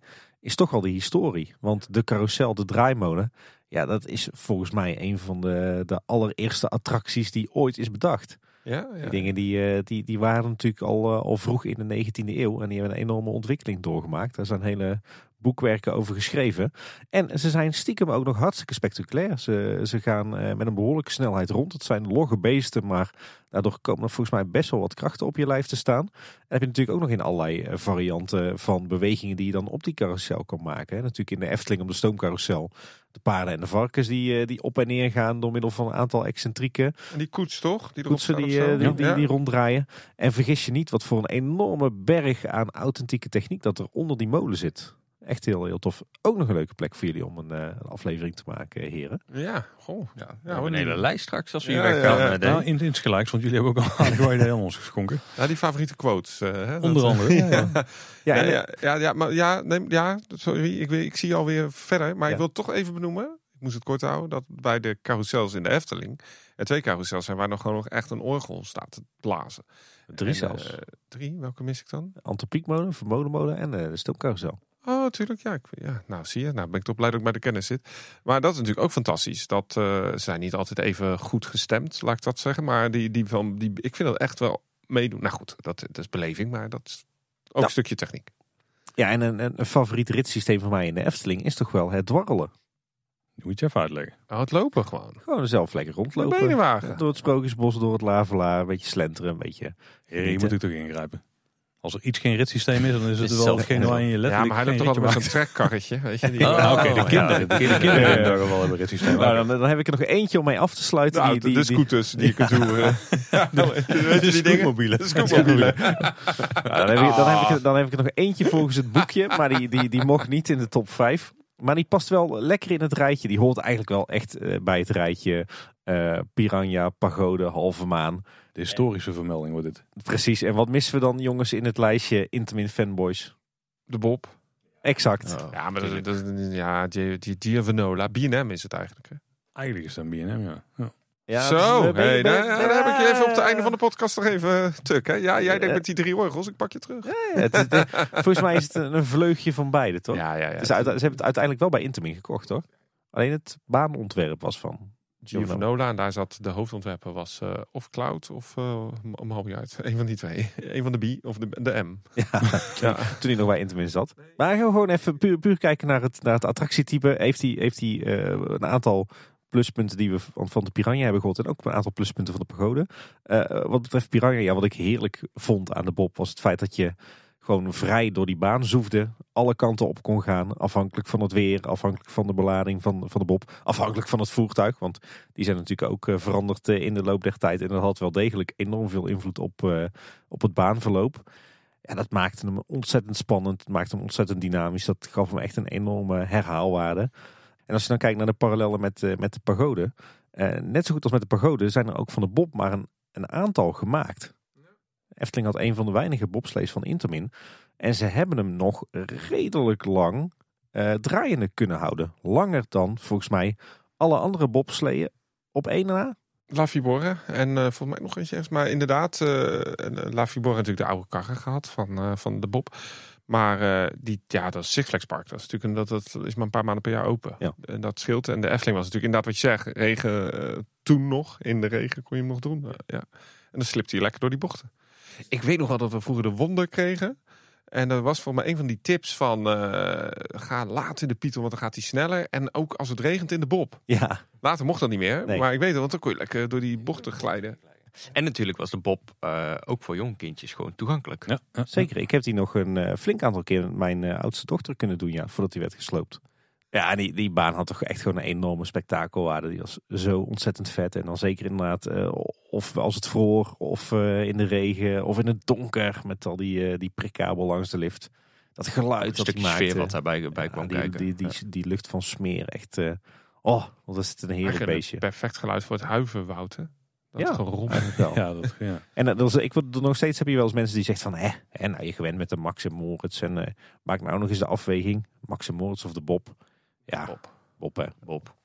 Qua ritbeleving. Ik denk dat hij gewoon in de top 5 had gestaan. eh, vrij stevig. Misschien dat de Baron al uit was gevallen zelfs voor de Bob. Als hij nog had bestaan.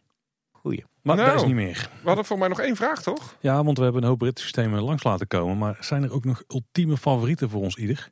Ik eh, heb het er zelf best moeilijk mee. Dus ik laat jullie eerst aan het woord wat dat betreft. Eén, we mogen er één kiezen. Hè? Weet je wat? Jij, jij bent de cameraman van de project. Ik, dus, ja, eh, ik ben eh, heel simpel. Ik eh, één en ik ga voor één van mij en dat was eh Fata Morgana.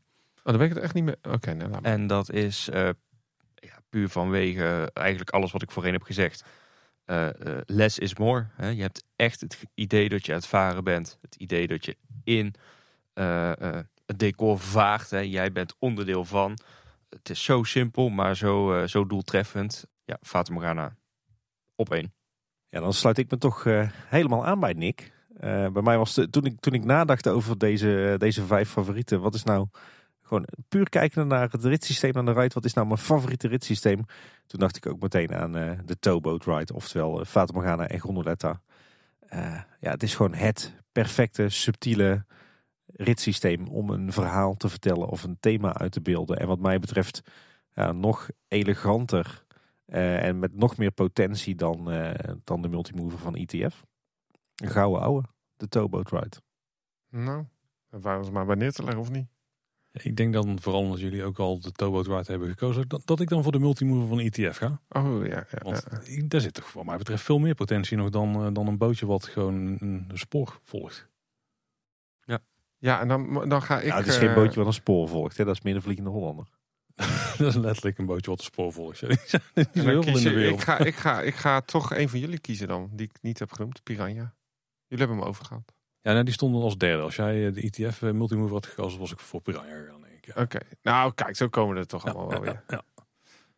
Nou, wat gezellig eigenlijk. We, zijn, we zijn allemaal Intermin fanboys.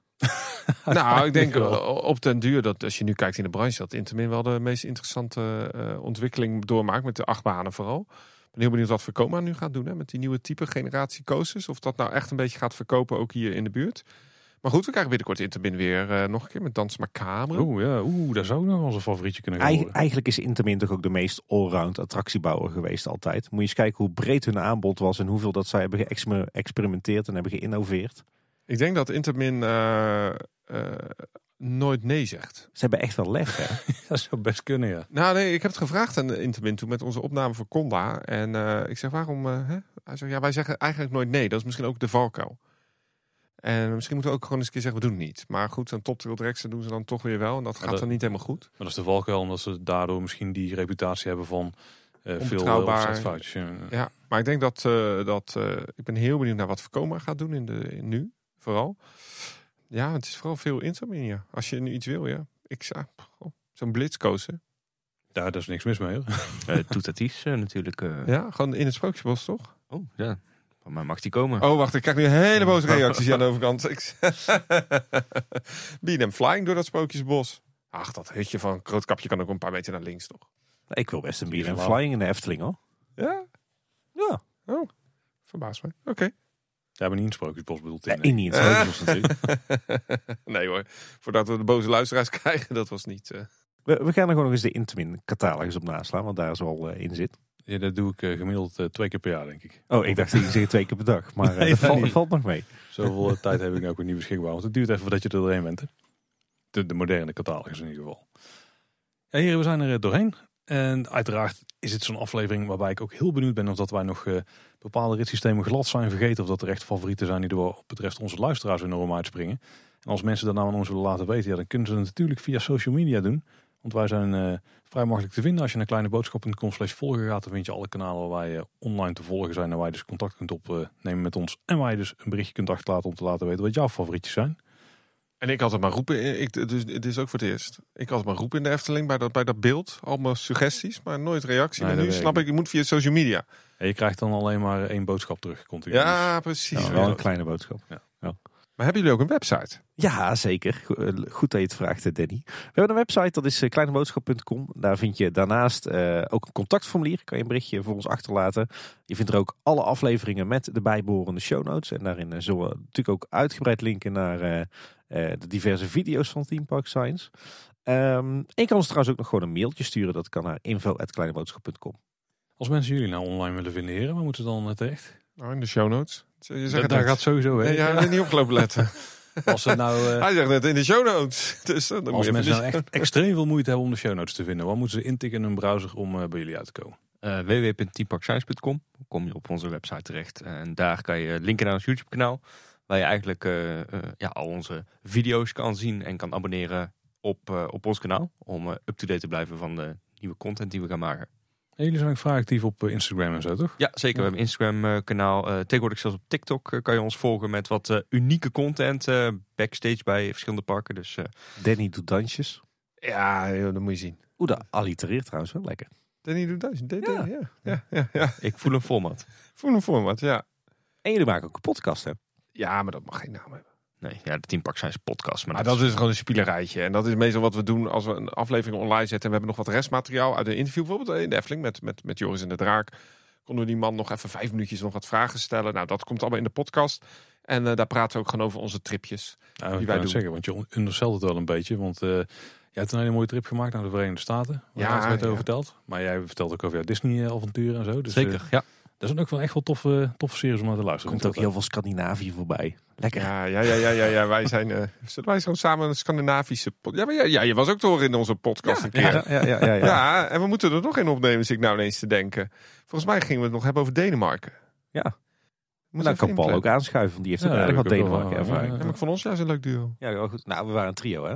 Oh ja, Met ja, ja. Ja. Je was er al bij voor de uitspraak. hey, maar gezellig dat we hier mochten zijn. Ik weet niet of ik jullie hele format nu. eh Nee, maar eh, we hebben nog wat. Oh, Ja, misschien kan je dat onder de dingen. Maar we hebben nog wel een cadeautje meegenomen. Want eh, we zitten hier in de, in de kleine boodschapstudio. Oh, maar dat hoeft toch helemaal niet, jongens? We zijn Nou, dan gewoon laat ik het collega's? liggen. ja, maar wij zijn hier te. Nou, dat scheelt. weer. Nee, ik vind het echt leuk dat we hier zijn. Een keer in de studio. Want in, de laatste keer dat ik zat was op een terras wat steeds drukker werd. Ja, Om een golfpark. Nee, dat was niet de laatste Bij jou thuis denk ik. We hebben namelijk ook keer. onze. Kijk, we dachten een mooie 3D geprint. Dan zijn natuurlijk toch science. 3D Wauw. geprinted magnet. Dus die kun je mooi eh, op, de, op de harde schijven hier eh, doen. En we hebben nog onze eigen soundtrack natuurlijk. En we dachten, die hebben we uitgebracht op CD. Dan denk je, wat is een CD? Moet je even concept Ja, wel uitleggen aan de kan mensen. die hier ergens nog in bij jou? Nee, ik heb serieus niks waar die in kan. kan- Nou, Ja, dan is het een wel, leuk ja. exemplaar, want het staat ook gewoon op Spotify. Oh, hem Die, die, mag mee naar mij, want eh, het zal je misschien niet verbazen, maar ik heb nog volop cd-spelers. Ik besef me dat ik er nog eentje heb staan. Ja, je moet er ergens die oude Efteling ehm, albums nog kunnen afspelen. precies. Ja. Alles staat tegenwoordig op Spotify, maar het is toch leuk om iets te hebben. Dus eh, wij vonden het echt leuk dat... Althans, ik praat nu wel. Nee, zeker. Ja. Nee, nee, nee, dat, dat mag zeker. Wij zijn... eh, Nick vond het ook erg leuk. En ik, ik vond het ook heel leuk. Leuk eigenlijk dat we ook weer zo'n leuke podcast... eh, nou, Nou, hij is ook weer van klassieke kleine boodschaplengte geworden. Dus eh, Eh, Ik dacht van tevoren, dit wordt te kort. Met een uurtje zijn we wel klaar, maar we zijn inmiddels drie uur verder. Dus, eh. ja, qua opnametijd. Maar er gaat nog wel in gesnoeid worden. hey, mannen, bedankt. Het was, eh, het was ook vooral ontzettend gezellig. Leuk om met uh, gelijkgestemden aan tafel te zitten en een collega podcastmakers. Dat eh, was heel tof. Dank voor de uitnodiging. Eens gelijk.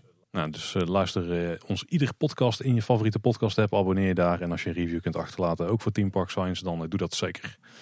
Dat was in ieder geval voor deze week. Bedankt voor het luisteren. Tot de volgende keer. En houdoe. Houdoe waar. Hoi hoi. Houdoe.